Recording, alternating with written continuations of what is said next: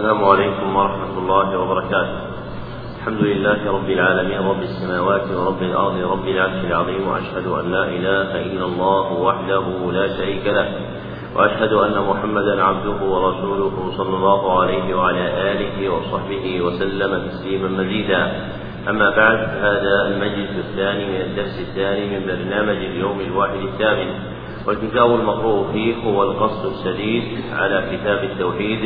للعلامة فيصل آل مبارك رحمه الله. وقد انتهى بنا البيان إلى باب ما جاء في السحر. نعم. بسم الله الرحمن الرحيم. الحمد لله رب العالمين. وصلى الله وسلم وبارك على عبده ورسوله نبينا محمد وآله وصحبه أجمعين. اللهم اغفر لنا ولشيخنا وللحاضرين ولجميع المسلمين. قال إمام الدعوة رحمه الله باب ما جاء في السحر وقول الله تعالى ولقد علموا لمن اشتراه ما له في الآخرة من خلاق وقوله يؤمنون بالجبت والطاغوت قال عمر الجبت السحر والطاغوت الشيطان قال فقال جابر الطواغيت كهان كان ينزل عليهم الشيطان في كل حي واحد. وعن أبي هريرة رضي الله عنه أن رسول الله صلى الله عليه وسلم قال اجتنبوا السبع الموبقات الشرك بالله والسحر وقتل النفس التي حرم الله إلا بالحق وأكل الربا وأكل مال اليتيم والتولي يوم الزحف وقذف المحصنات الغافلات المؤمنات. وعن جند مرفوعا حد الساحر ضربة بالسيف رواه الترمذي وقال الصحيح أنه موقوف.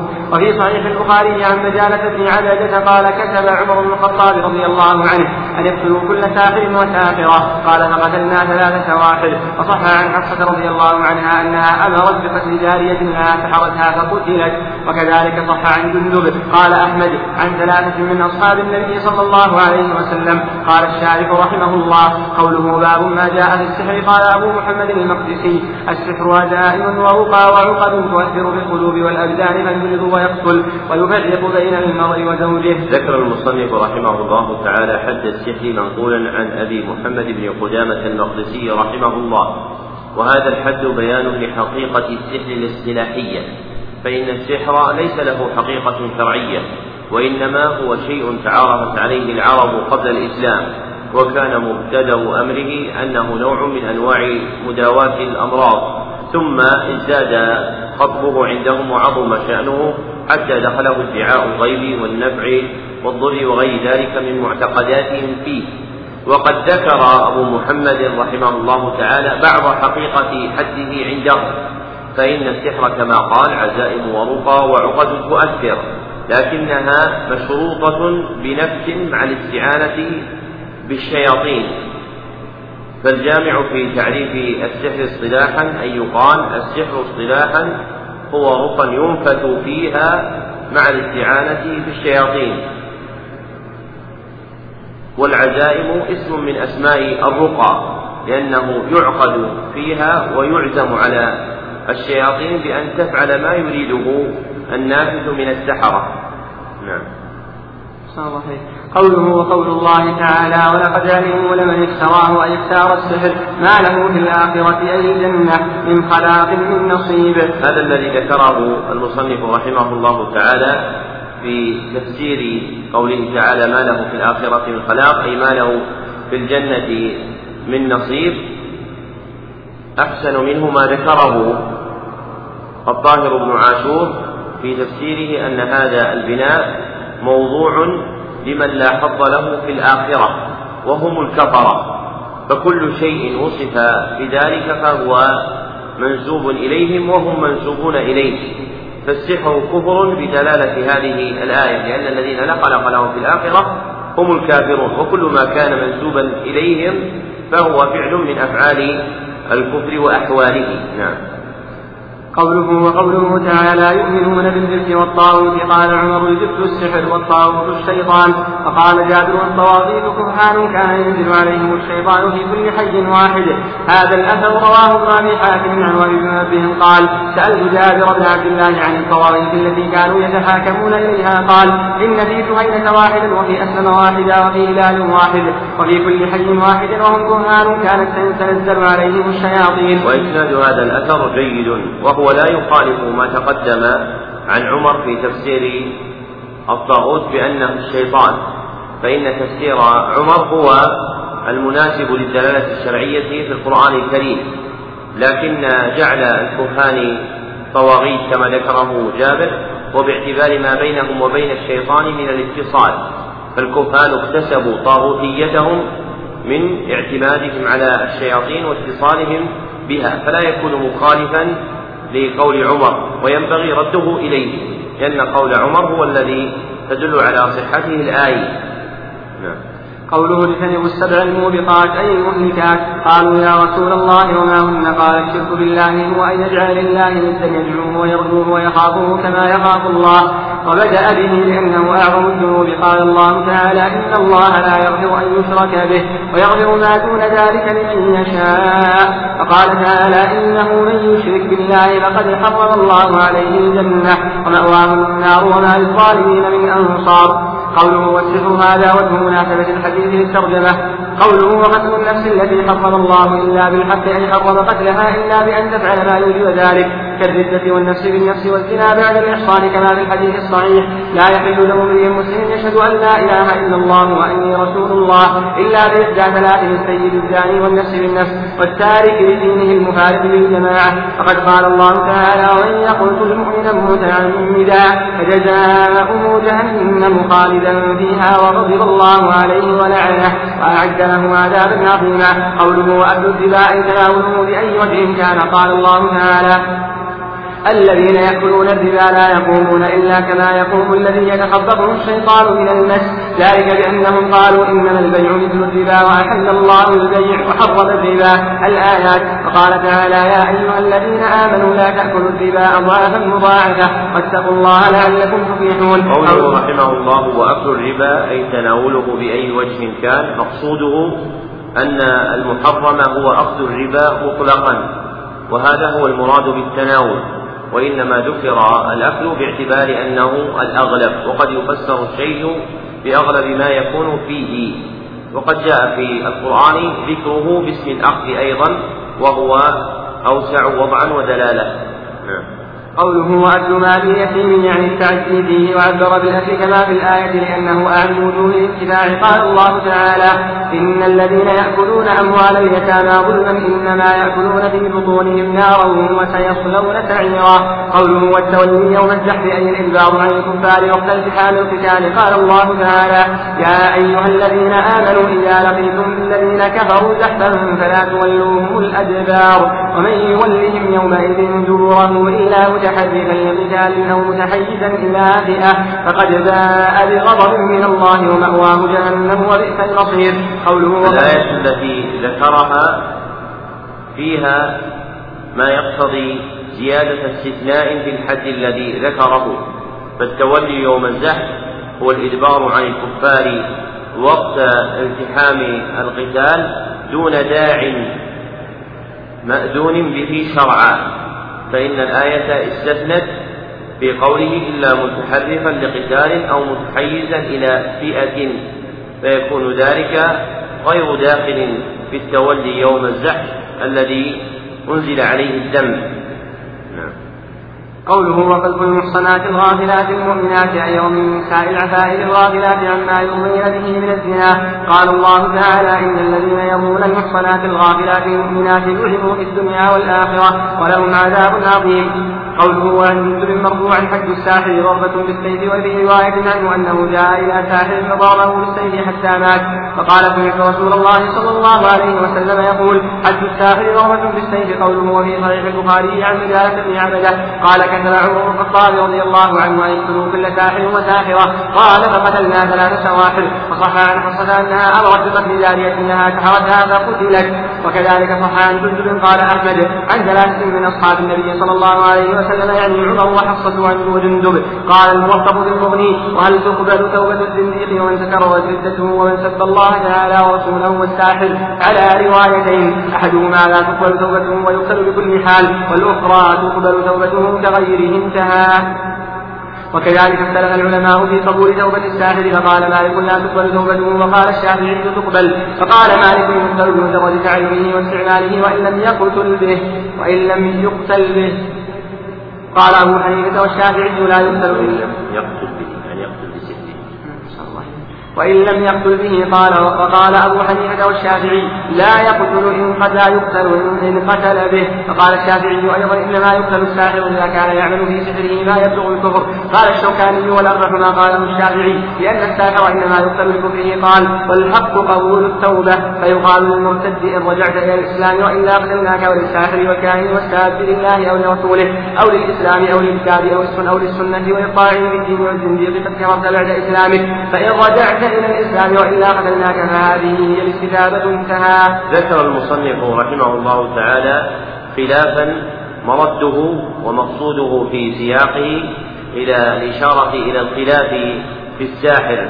هل يقتل أم يستتاب دون قتل؟ والمأثور عن الصحابة رضي الله عنهم فيما صح عنهم وهم عمر وحفصة وجندب أنهم قتلوهم ولم يستتيبوهم. فهذا أقوى من جهة الأدلة وعليه قول إمام الدعوة ومن تبعه من علماء هذه البلاد. ولا يمنع هذا أن تكون له توبة بينه وبين ربه سبحانه وتعالى.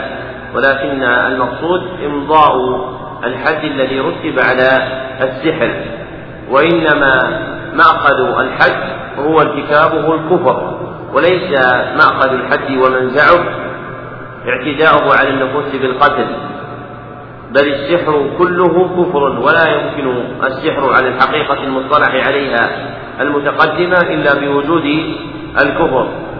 أما ما يلحق بالسحر وليس منه كالألعاب الخفية وأشباهها فهذه إنما تسمى سحرا باعتبار الدلالة اللغوية لأن السحر في لسان العرب هو ما لطف وخفي سببه. وذلك غير داخل في الحقيقة الاصطلاحية. والحقيقة الاصطلاحية للسحر هي كما تقدم رقا ينفث فيها مع الاستعانة بالشياطين وهذا لا يكون إلا بالكفر. نعم. الله إليك قال إمام الدعوة باب بيان شيء من أنواع السحر. قال أحمد حدثنا محمد محمد بن جعفر حدثنا عوف عن حيان بن العلاء حدثنا قبر بن قبيصة عن أبيه أنه سمع رسول الله صلى الله عليه وسلم قال إن العيافة والطرق والطيرة من الجبت. قال عوف العيافة زجر الطير والطرق الخط الخط يخط بالأرض. والجبت قال الحسن مرنة الشيطان.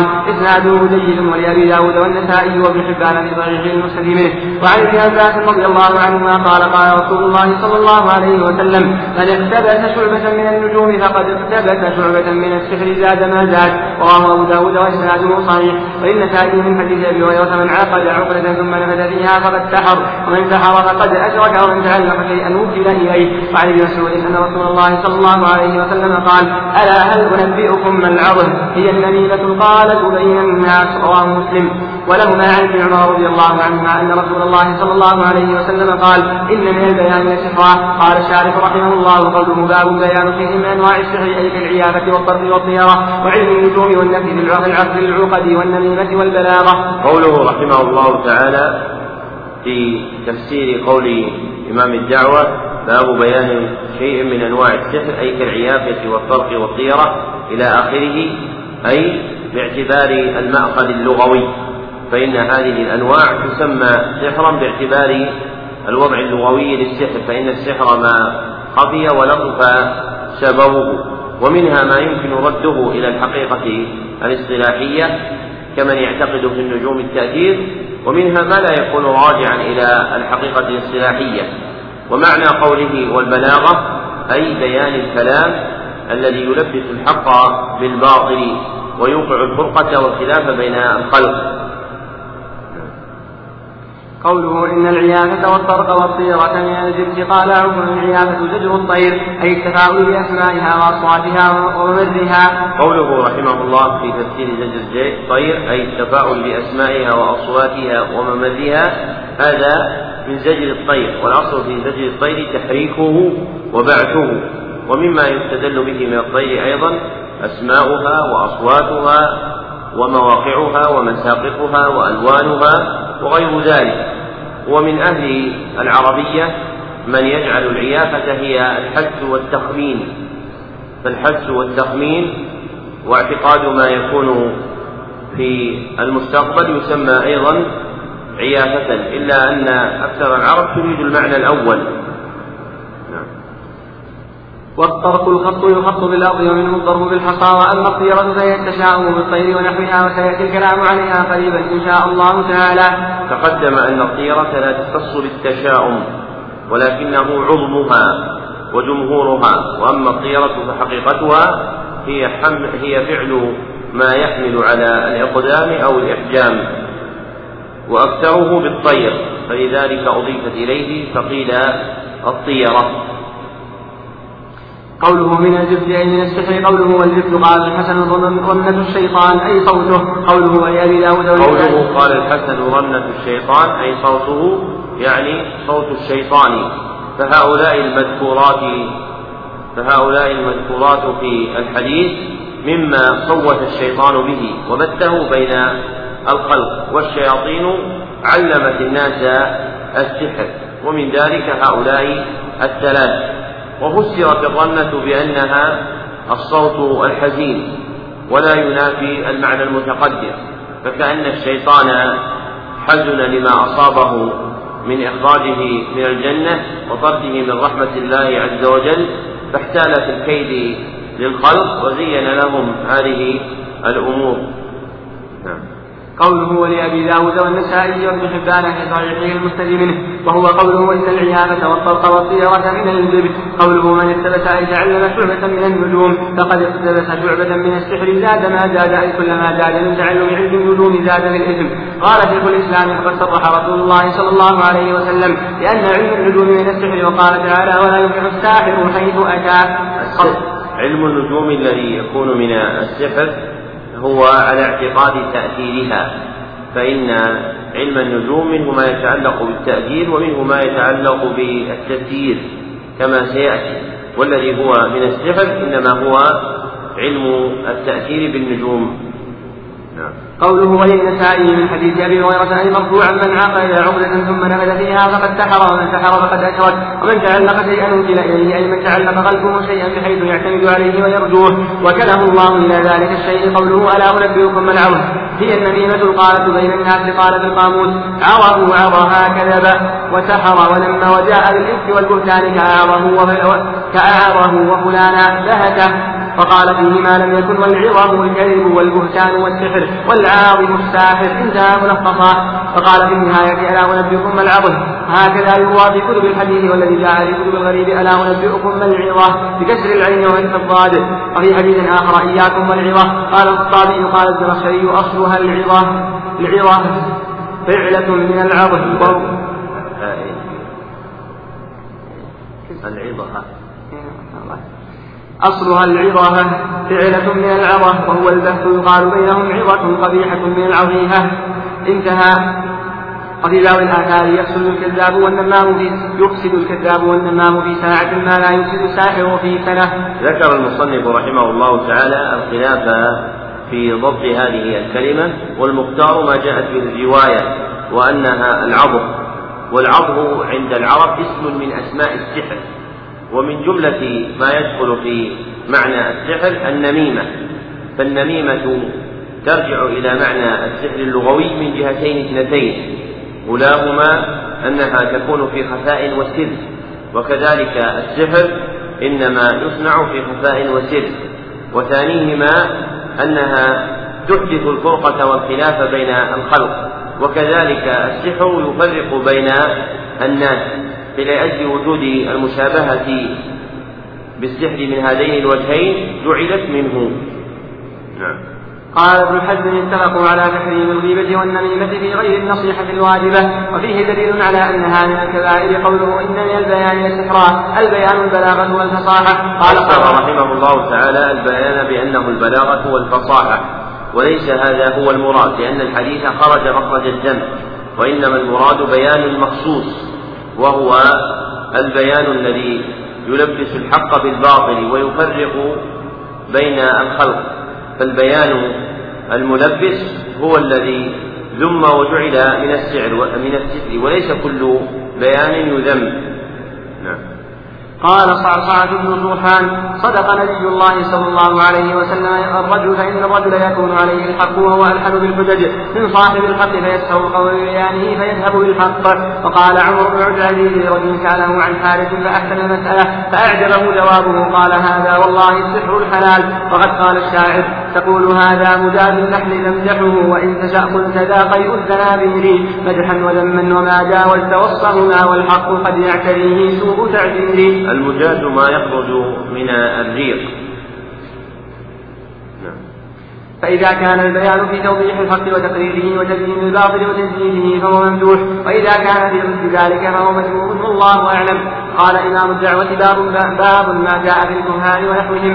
روى مسلم في صحيحه عن بعض أزواج النبي صلى الله عليه وسلم عن النبي صلى الله عليه وسلم قال من أتى عرافا فسأله عن شيء فصدقه لم تقبل له صلاة أربعين يوما وعن أبي هريرة رضي الله عنه قال قال رسول الله صلى الله عليه وسلم من أتى كاهنا فصدقه بما يقول فقد كفر بما أنزل على محمد صلى الله عليه وسلم رواه أبو داود والأربعة والحاكم وقال صحيح على شرطه ما عنه من أتى عرافا أو كاهنا فصدقه بما يقول فقد كفر بما أنزل على محمد صلى الله عليه وسلم ولأبي على بسند جيد عن ابن مسعود مثله موقوفا وعن عمران بن حصين مرفوعا ليس منا من تطير أو تطير له أو تكهن أو تكهن له أو سحر أو سحر له ومن أتى كاهنا فصدقه بما يقول فقد كفر بما أنزل على محمد صلى الله عليه وسلم رواه النساء بإسناد جيد ورواه الطبراني في الأوسط بإسناد حسن من حديث ابن عباس دون قوله ومن أتى إلى آخره. قال البغوي العراف الذي يدعي معرفة الأمور بمقدمات يستدل بها على المسروق ومكان الضالة ونحو ذلك. وقيل هو الكاهن والكاهن هو الذي يخبر عن المغيبات في المستقبل. وقيل الذي يخبر عن مال الضمير. فقال أبو العباس بن تيمية العراف اسم الكاهن والمنزل والرمال ونحو ممن يتكلم في معرفة الأمور بهذه الطرق. وقال ابن عباس في قوم يكتبون أبا جاد يذكرون في النجوم. ما أرى فعل ذلك له عند الله من خلاق قال الشارح رحمه الله قوله باب ما جاء في الكهان ونحو كالمنجم والرمال والعراف قوله رحمه الله كالمنجم والرمال والعراف أي في اشتراكهم في دعوى الغيب. فإن هؤلاء جميعا يشتركون في دعوى الغيب لكنهم يختلفون في الطرائق التي ينتحلونها في معرفته. فلاختلاف طرائقهم اختلفت أسماؤهم. فالكاهن سمي كاهنا لأنه يتكهن الأخبار التي تكون في المستقبل ويخبر عنها. والمنجم سمي منجما لأنه ينظر في النجوم ويخبر عما يكون والرمال سمي رمالا لأنه يخط بالرمل ويستجل بخطه على ادعاء الغيب والعراف سمي عرافا لأنه يستجل بأمور معروفة ظاهرة على أمور مستقبلة غائبة. قوله عن بعض أزواج النبي صلى الله عليه وسلم هي حفصة رضي الله عنها قوله من أتى عرافا فسأله عن شيء فصدقه. بما يقول لم تقبل له صلاة أربعين يوما. قال النووي وغيره. معناه أنه لا ثواب له فيها وإن كانت مجزية بسقوط الفرض عنه. فالقبول المنفي هنا هو الثواب. فتصح منه إن أنه لا يثاب عليها. والقبول المنفي في الشرع نوعان اثنان. أحدهما ما يكون المراد منه نفي الإجزاء ومنه ما في الصحيحين من حديث أبي هريرة رضي الله عنه أن النبي صلى الله عليه وسلم قال إن الله لا يقبل صلاة أحدكم إذا أحدث حتى يتوضأ. والثاني نفي قبول الثواب ومنه هذا الحديث فتصح منه إلا أنه لا يثاب عليها. قوله من أتى كاهنا صدقه بما يقول فقد كفر بما أنزل على محمد صلى الله عليه وسلم. رواه أبو داود قال أبو داود باب ما جاء في الكهان حدثنا موسى بن إسماعيل أخبرنا حماد حا أخبرنا مسدد أخبرنا عن عن حماد بن سلمة عن عن حكيم الأقرم عن أبي تميمة عن أبي هريرة أن رسول الله صلى الله عليه وسلم قال من أتى كاهنا؟ قال موسى في حديثه صدقه بما يقول أو أتى امرأة. قال مسدد امرأة حائضة أو أتى امرأة؟ قال مسدد امرأته في فقد برئ بما أنزل على محمد فقد برئ مما أنزل على محمد صلى الله عليه وسلم. وفيه وعيد شديد لمن فعل ذلك وفيه النهي عن إتيان الكاهن ونحوه. قال القرطبي يجب على من قدر من قدر. على من قدر على ذلك من محتسب وغيره أن يقيم من يتعاطى شيئا من ذلك من الأسواق وينكر عليهم أشد النكير وعلى من يبيع إليهم ولا يعتق بصدقهم في بعض الأمور ولا بكثرة من يبيع إليهم من ينتسب إلى العلم فإنهم غير راسخين في العلم بل من الجهال بما في إتيانهم من المحذور انتهى وغالب هذه الأفعال هي من استمتاع الإنس بالجن وقد قال الله تعالى ويوم يحشرهم جميعا يا معشر الجن قد استكثرتم من الإنس وقال أولياؤهم من الإنس ربنا استمتع بعضنا ببعض وبلغنا أجلنا الذي أجلت لنا. قال النار مثواكم خالدين فيها إلا ما شاء الله. إن ربك حكيم عليم. قوله وقال ابن عباس في قوم يكتبون أبا جعد وينظرون في النجوم ما من فعل ذلك له عند الله من خلاق أي من كتابة أبجد لمن يدعي فيها علم الغيب والذي جاء به الوعيد فأما تعلمها للتهدي والكتاب فلا بأس به. قوله وينظرون في النجوم أي ويعتقدون أن لها تأثيرا كما تأتي في بابه إن شاء الله تعالى. كتابة أبي جاد المذمومة هنا المراد بها كتابة الحروف للتهجي مقطعة والنظر في النجوم للاستدلال بها على الغيب وهو يسمى عند أصحابه بعلم الحرف. فهم يستدلون بالحرف المقطع من كلمة على غيب بعد النظر في النجوم. وهذا هو الذي يتعلق به الدم. وأما تعلم حروف التهجي المشهورة عند العرب في أبجد هوز إلى آخره جائز. وإذا تعلمت كذلك للحساب فلا بأس به وهو المسمى بحساب الجمل. فإن العرب جعلت للأحرف أعدادا معروفة في حسابهم.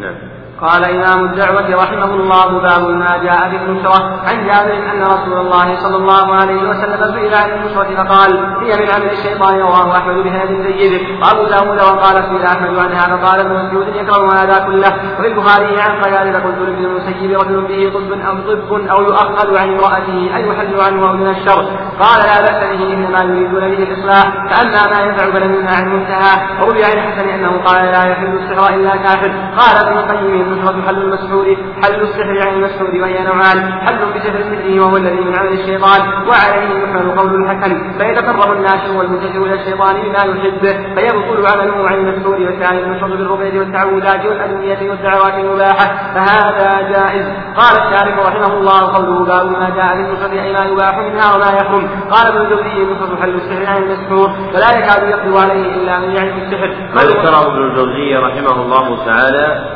من معنى النشرة فيه تخصيص مطلقها بأنها متعلقة بحل السحر بسحر مثله لقوله ولا يكاد يقدر عليه إلا من يعرف السحر. وهذا هو المعنى الذي تعرفه العرب من النشرة.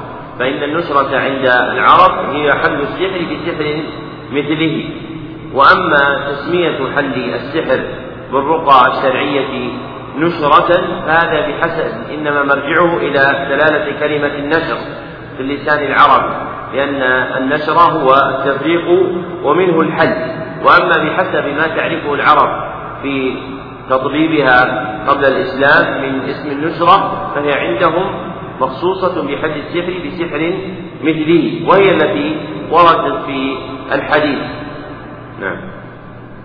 قوله إن رسول الله صلى الله عليه وسلم سئل عن النفقة التي كان أهل الجاهلية يصنعونها فقال هي من عمل الشيطان وقوله قال أبو داود سئل عنها سئل أحمد عنها فقال ابن مسعود يكره هذا كله أي يكره النفقة التي هي من عمل الشيطان كما يكره تعليق التمائم مطلقا قوله وفي البخاري عن قتادة قلت لابن المسيب رجل به طب أي سحر أو يؤخذ عن امرأته أي يحبس عن جماعها أي يحل عنه أو ينشر قال لا بأس لا بأس به إنما يريدون به الإصلاح فأما ما يدعو ولم ينهى عنه يعني أن النفقة لا بأس بها لأنهم يريدون بها الإصلاح أي إزالة السحر ولم ينهى عما يراد به الإصلاح وهذا يحمل على ما لا يعلم أنه سحر. مقصوده في قوله وهذا يحمل على ما على ما لا يعلم أنه سحر أي أن ابن المسيب لم يرد حل السحر بسحر مثله وإنما أراد سعيد الرقى الشرعية ولذلك قال فأما ما ينفع أي في دفع الداء وأما السحر فإنه لا ينفع في دفع الداء لأنه محرم والمحرم لا يتداوى به. فمقصوده فأما ما ينفع في دفع الداء من الرقى الشرعية فلم ينهى عنه لأن النبي صلى الله عليه وسلم إنما نهى عن رقى مخصوصة وهي الرقى الشركية. وأما ما عدا ذلك فلا بأس به. قوله وروي عن الحسن أنه قال لا يحل السحر إلا ساحر أي الحل أي الحل الذي من عمل الشيطان وعن بن أبي سليم قال بلغني أن هذه الآيات شفاء من السحر بإذن الله تعالى. يقرأ في اناء فيه ماء ثم يصب على رأس المسحور الآية التي في سورة يونس. فلما ألقوا قال قال موسى ما جئتم به السحر إن الله سيبطله. إن الله لا يصلح عمل المفسدين. ويحق الله الحق بكلماته ولو كره المجرمون. وقوله فوقع الحق وبطل ما كان كانوا يعملون. فغلبوا هنالك وانقلبوا صابرين. أو ألقي السحرة ساجدين قالوا آمنا برب العالمين رب موسى وهارون. وقوله إنما صنعوا كيد ساحر ولا يفلح الساحر حيث أتى. وقال المصنف رحمه الله تعالى هذا الأثر عن ليث بن أبي سليم وهو أحد أتباع التابعين. وقول التابعي فمن بعده بلغني يريد به الشيء المأثور عن النبي صلى الله عليه وسلم فيكون هذا الحديث فيكون هذا الحديث معضلا. والتداوي بشيء من القرآن على وجه التخصيص له بعلة إن عرف بطريق التجربة كان جائزا.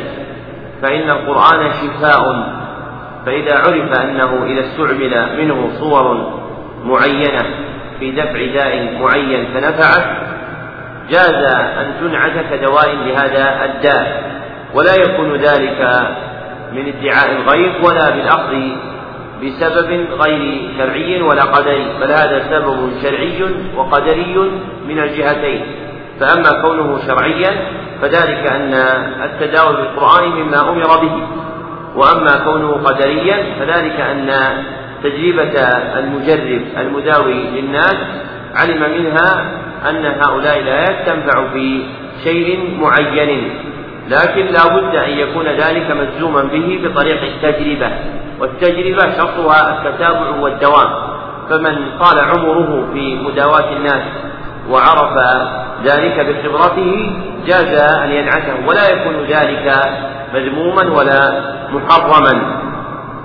فإن التداوي بالقرآن ليس له حد معين بحيث يتداوى به على نحو مخصوص دون غيره. بل كل ما رجع إلى هذا الأصل إذا لم يخالف الشرع كان ذلك جائزا. وأما إذا خالف الشرع فإنه لا يكون جائزا. فمن علق مثلا شيئا من القرآن كتميمة منع منه لأنه مخالف للشرع. وقال ابن بطال في كتاب وهم منبه أنه يأخذ سبع ورقات من سدر أخضر فيدقه بين حجرين ثم يضربه بالماء ويقرأ فيه آية الكرسي والقلاقل ثم يحثو منه ثلاث حسوات ثم يغتسل به يذهب عنه كل ما به وهو جيد للرجل إذا حبس عن أهله. ذكر المصنف رحمه الله تعالى نقلا عن كتاب ابن بطال وهو شرحه على صحيح البخاري نقله ابن بطال من كتاب وهب بن منبه اليماني أحد أحد كبار التابعين من أهل اليمن. وهذا من جنس ما تقدم من التداوي بالأسباب المأذون بها إما شرعا وإما قدرا.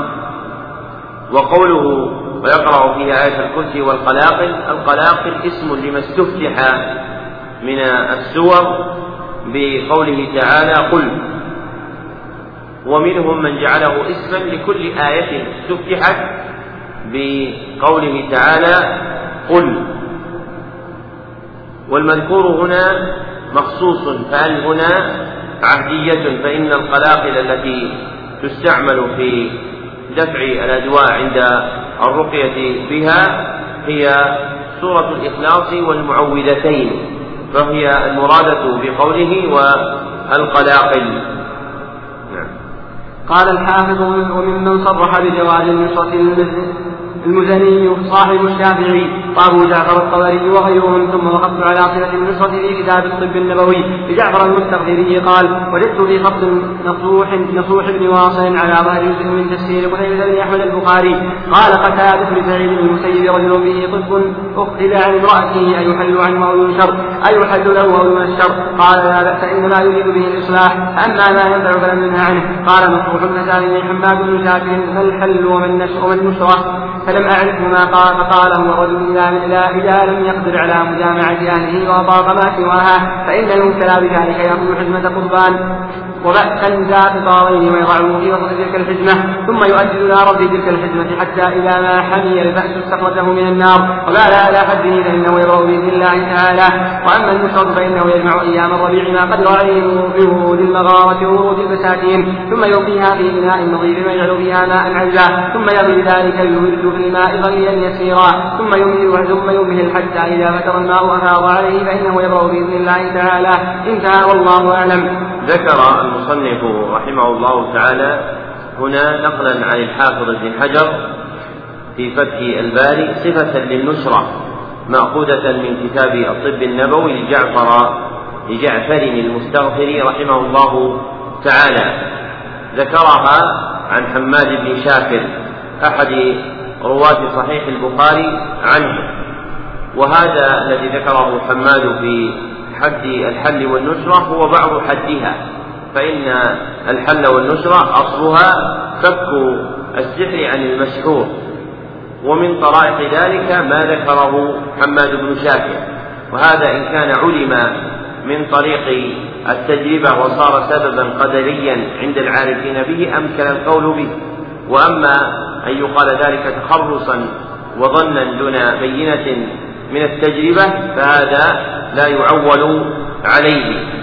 ومعنى قوله فإن المبتلى بذلك يعني الممنوع بالسحر من إتيان أهله يأخذ حزمة قضبان أي حزمة من الحطب ثم يضع فيها فأسا له حديدة من جهتين فهو ممتد من جانبيه ثم يوقد النار عليه حتى يشتد حر الفأس ثم يستخرجه ثم يبول على حره وهذا إذا عرف من طريق التجربة أي بمعنى أنه ينحل السحر عنه كان من الأسباب القدرية فإنه قد يكون السحر الذي عقد له والجن الذي وكل به يكون ملاحظا له عند ظهور فرجه فإذا أظهره على وجه الحيلة له ثم فعل هذا فربما حصل له حرق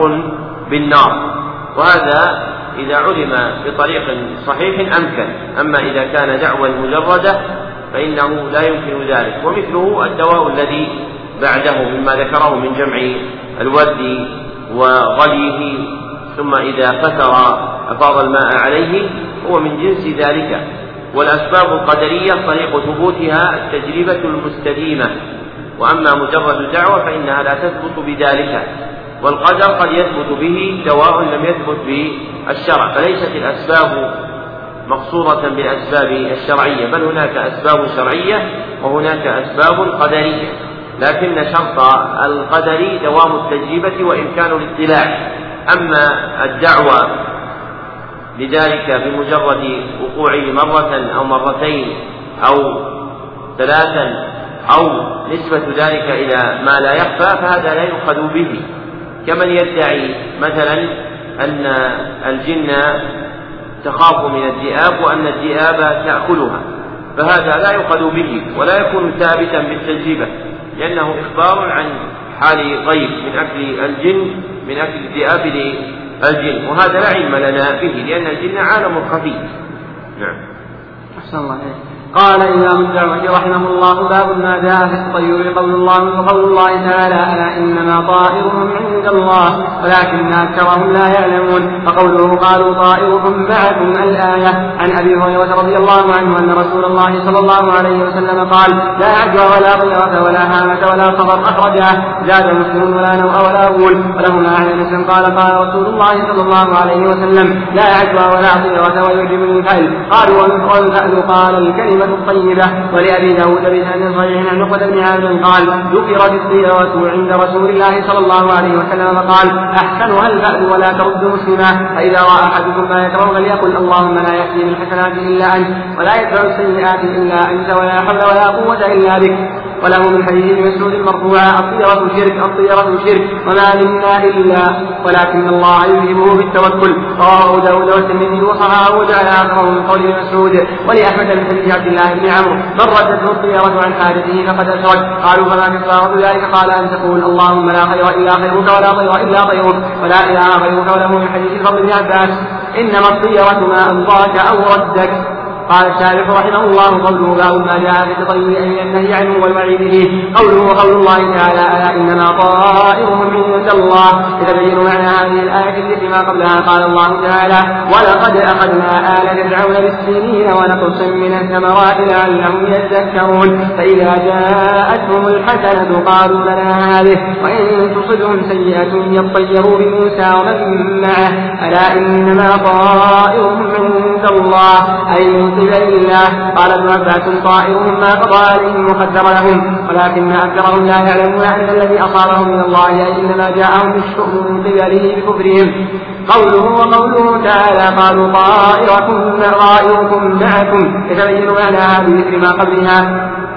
واضرب لهم مثلا أصحاب القرية إذ جاءها المرسلون إذ أرسلنا إليهم اثنين فكذبوهما فعززنا بثالث فقالوا إنا إليكم مرسلون. قالوا ما أنتم إلا بشر مثلنا وما أنزل الرحمن من شيء إن أنتم إلا تكذبون. قالوا ربنا يعلم أنا إليكم لمرسلون. وما وما علينا إلا البلاغ المبين. قالوا إنا تطيرنا بكم. لئن لم تنتهوا لنرجمنكم وليمسنكم منا عذاب أليم. قالوا طائركم معكم. تشاءمنا بكم.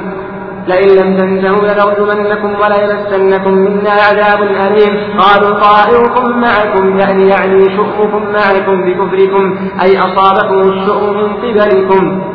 أي ذكرتم أي من أجل أنا ذكرناكم بالله وأمرناكم بتوحيده. بل أنتم قوم مسرفون مشركون مجاوزون للحج. ومناسبة الآية من الترجمة أن التطير عن جاهلية المشركين. وقد ذمهم الله تعالى ومقتهم قوله رحمه الله وقد ذمهم الله تعالى ومقتهم أي بإكذابه لهم. كما قال تعالى في الآية الأولى ألا إنما طائرهم عند الله. وقال في الآية الثانية قالوا طائركم معكم. والمقصود بالطائر هنا هو القدر المقضي. فأكتبهم الله سبحانه وتعالى في دعوى تطيرهم إذا لحقتهم سيئة بالمؤمنين.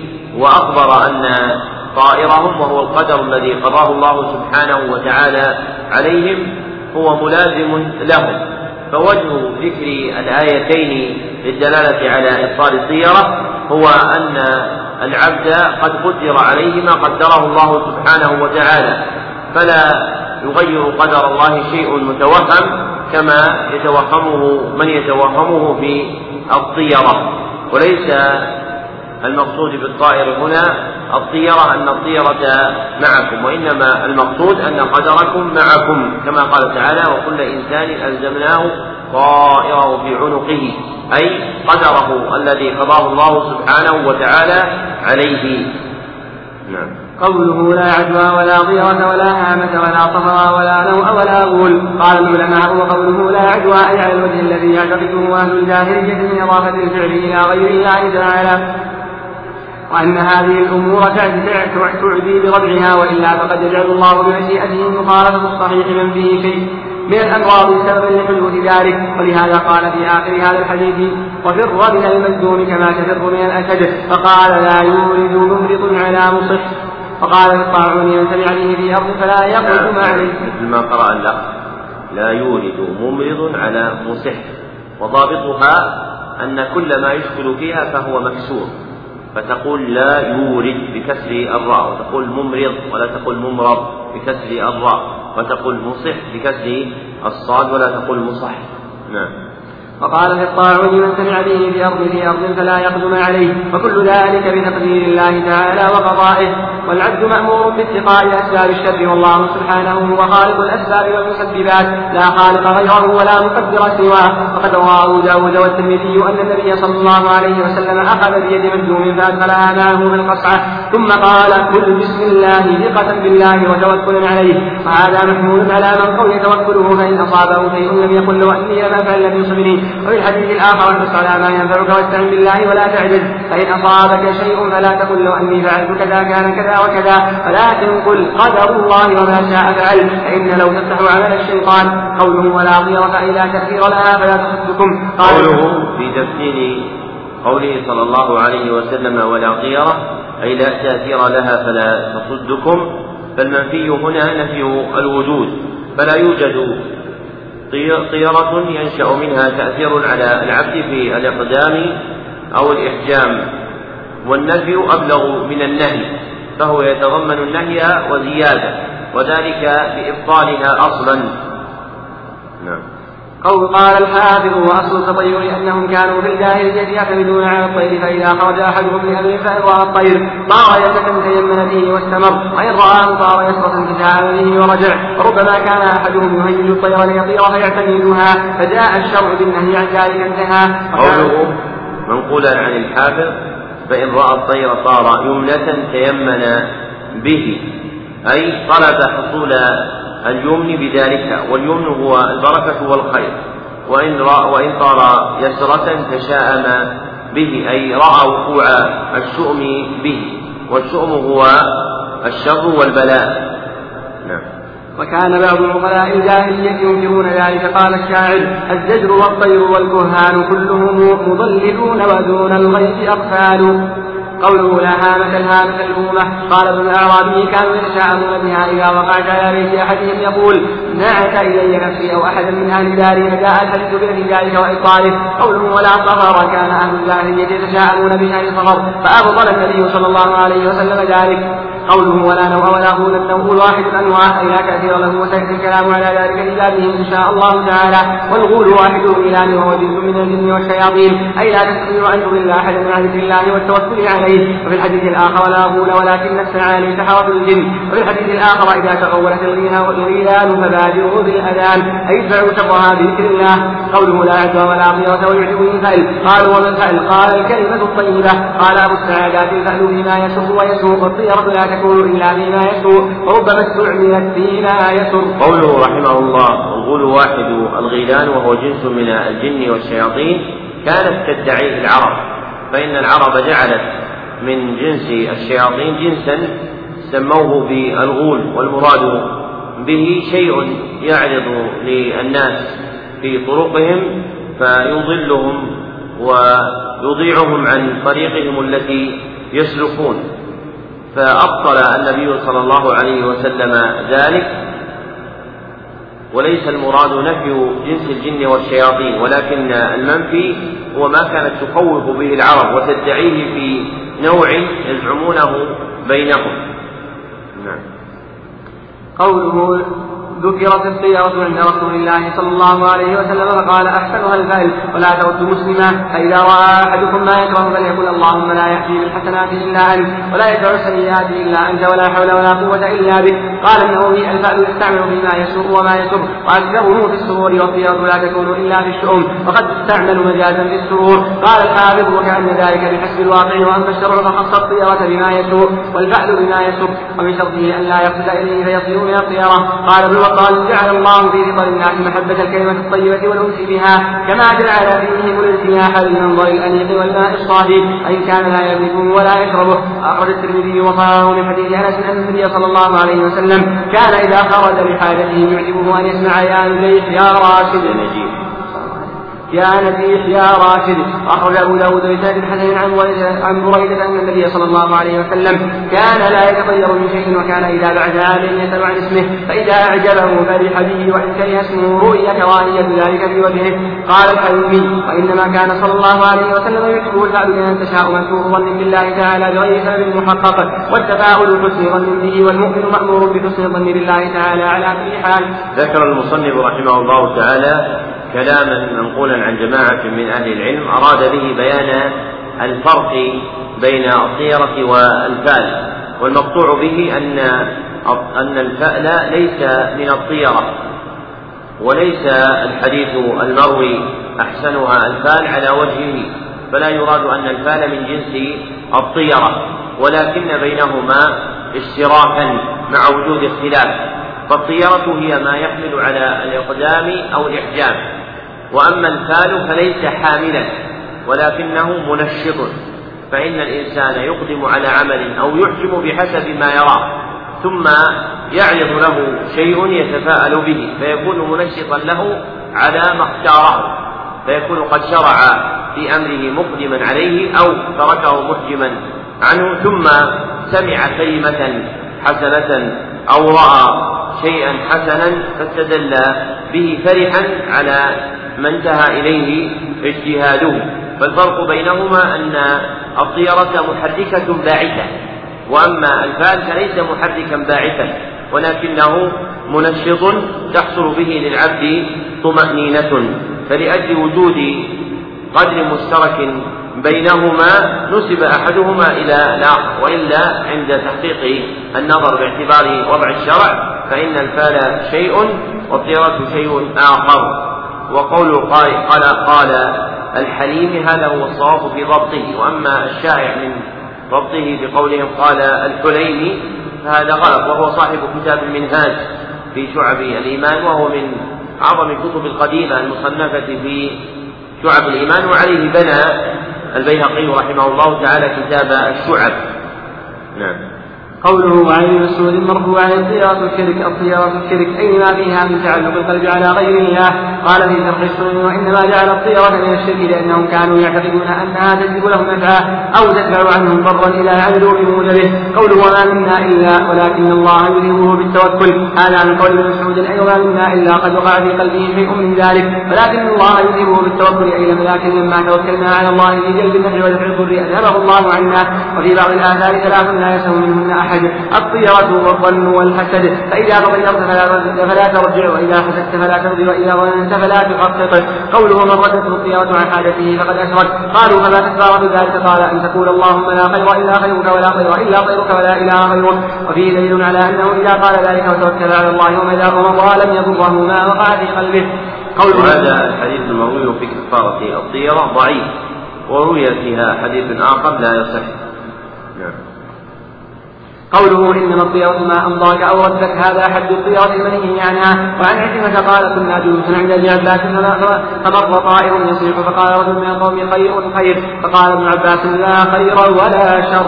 هذا الذي جاء في هذا الأثر الذي رواه الدينوري في الدينوري في كتاب المجالسة بإسناد ضعيف لا يزال موجودا عند الناس في قولهم خير يا طير فإن هذا من كلام العرب الأولى عندما كانت تتطير بالطيور. نعم. قال الإمام رحمه الله باب ما جاء في التنجيم قال البخاري في صحيحه قال قتادة خلق الله هذه النجوم لثلاث زينة للسماء ورجوما للشياطين وعلامات يهتدى بها فمن تأول فيها غير ذلك أخطأ وضاع نصيبه وتكلف ما لا علم له به انتهى. وكره قتادة تعلم منازل القمر ولم يرخص ابن عيينة فيه. ذكره الحرب عنهما ورخص في تعلم منازل أحمد وإسحاق. وعن أبي موسى قال قال رسول الله صلى الله عليه وسلم ثلاثة لا يدخلون الجنة مدمن القبر وقاطع الرحم ومصدق بالسحر. رواه أحمد بن حبان في صحيحه. قوله باب ما جاء بالتنزيل قال شيخ الإسلام والاستدلال بالاحوال الفلكية على الحوادث الأرضية. هذا الذي ذكره شيخ الإسلام في حد التنجيم هو بعض حقيقته والتنجيم هو النظر في النجوم للاستدلال بها على التأثير أو التثيير هو النظر في النجوم للاستدلال بها على التأثير أو التسيير فمنها ما يكون مقصوده معرفة التأثير وما يكون بادعاء الغيب وهذا شرك وكفر ومنها ما يكون على إرادة معرفة حركة وسير الكواكب لما يكون من الأحوال وتغير الأهوية والرياح أو معرفة الجهات ومنها القبلة. وهذا جائز عند جمهور أهل العلم. خلافا لمن منعه. نعم. قوله قال قتادة خلق الله هذه النجوم لثلاث زينة للسماء ورجوما للشياطين كما قال تعالى ولقد زينا السماء الدنيا بمصابيح وجعلناها رجوما للشياطين قوله وعلامات بها كما قال تعالى وبالنجم هم يهتدون أخرجه الخطيب في كتاب النجوم عن قتادة ولفظه قال إنما جعل الله هذه النجوم لثلاث خصال جعلها زينة للسماء وجعلها علامات بها وجعلها رجوما للشياطين فمن تعاطى فيها غير ذلك فقد قال برأيه خطه وأضاع نفسه وتكلف ما لا علم له به وإنه لا تجاهل جهلة بأمر الله. جهلة بأمر الله قد أحدثوا في هذه النجوم كهانة من أعرس من أعرس بنجم كذا وكذا كان كذا وكذا ومن سافر بنجم كذا وكذا كان كذا وكذا ولا عمري ما من نجم إلا يولد به الأحمر والأسود والطويل والقصير والحسن والدميم وما علم هذه النجوم وهذه الدابة وما علم وما علم هذه النجوم وهذه الدابة وهذا الطائر بشيء من هذا الغيب ولو أن أحدا علم الغيب لعلمه آدم الذي خلقه الله بيده وأسجد له ملائكته وعلمه أسماء كل شيء انتهى وعن رجاء بن حيوة أن النبي صلى الله عليه وسلم قال إنما أخاف على أمة التصديق بالنجوم والتكذيب بالقدر وحيف الأئمة رواه عبد بن حميد. قوله وكره قد قوله وحيف الأئمة أي ظلم الأئمة فالحيف الظلم. نعم. قوله وكره قتادة تعلم منازل القمر يعني على الثمانية والعشرين المعروفة ولم يرخص ابن عيينة فيه ذكره حرب عنهما ورخص في تعلم منازل أحمد وإسحاق قال الخطابي أما علم النجوم الذي يدرك كالمشاهدة والخبر الذي يعرف به الزوال وتعلم, وتعلم به جهة وتعلم. به جهة القبلة فإنه غير داخل فيما نهي عنه وقال غيره والمأذون في تعلمه التفسير لا التسيير لا علم التأثير فإنه باطل محرم قليله وكثيره. أما علم أما علم التسيير فيتعلم منه ما يحتاج للابتداء وعلم القبلة والطرق زائد عند الجمهور. قوله ثلاثة لا يكون زنة مدمن الخمر وقاطع الرحم ومصدق بالسحر. هذا من نصوص الوعيد التي كان السلف تأويلها. وقالوا أمرها كما جاء قال الخطابي علم النجوم المنهي عنه وما يدعي وما يدعيه أهل التنزيل من علم الكوائن والحوادث التي ستقع في مستقبل الزمان كأوقات هبوب الرياح ومجيء المطر وتغير الأشعار وما في معناها من الأمور التي يزعمون أنها تدرك معرفتها بمسير الكواكب بمجاريها واجتماعها وافتراقها يدعون أن لها تأثيرا في السفليات وهذا من التحكم على الغيب وتعاطي علما قد استأثر الله به لا يعلم الغيب سواه. انتهى والله أعلم. ذكر المصنف رحمه الله تعالى في حديث ثلاثة لا يدخلون الجنة أن هذا من نصوص الوعيد التي كره السلف تأويلها وقالوا أمروها كما جاءت. وليس مراد السلف بكراهة تأويلها عدم الوقوف على معانيها فإن المقصود من الكلام معناه. ليس ألفاظه وإنما المقصود المبالغة في إيضاح معانيها حتى يهون ما جاء فيها من الزجر والوعيد. فمن يبالغ في تفصيل ذلك لعوام الناس وآحادهم بأن يقول مثلا وليس المراد بعدم دخولهم الجنة أنهم لا يدخلونها أبدا وإنما يؤخرون عنها. إلى آخر مثل هذه العبارات التي تهون الوعيد الوارد. وأما من جهة فهم المعاني وترتيب الأحكام على ذلك فلا بد من إدراكه لأن هذا الأمر من علم الشرع الذي ينبغي فهمه. فكراهة السلف تحمل على الأمر الأول أي المبالغة في تفصيله حتى يهون الوعيد الوارد فيه وتستسهله النفوس. ثم نقل المصنف رحمه الله تعالى كلاما عن الخطابي في بيان ما ينهى عنه من علم النجوم والذي ينهى عنه من علم النجوم هو كما تقدم علم التأثير. وعلم التأثير يكون شركا وكفرا في حالين اثنتين. الحال الأولى إذا اعتقد أن هذه النجوم مؤثرة مسببة بنفسها. وثانيها إذا اعتقد أنها مرشدة للغيب دالة عليه. فهذان الاعتقادان اعتقادان كفريان. وأما الاعتقاد أن حركة الكواكب والنجوم تؤثر في بعض الحوادث الأرضية كالمد والجزر والكسوف والخسوف فاختلف أهل العلم رحمهم الله تعالى هل ذلك من جملة التأثير المنهي عنه المحكوم بكفره أم لا؟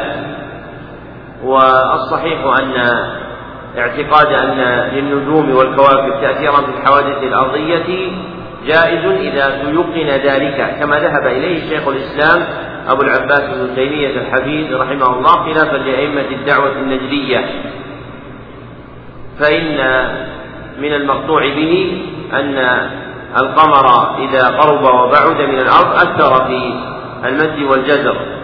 وكذلك إذا عرض له واختلاف مع الأرض والشمس حصل الخسوف والكسوف فما أمكن العلم به من ذلك كان القول بوقوعه جائزا. وأما المبني على التخرص والتوقف فإنه لا يجوز القول به.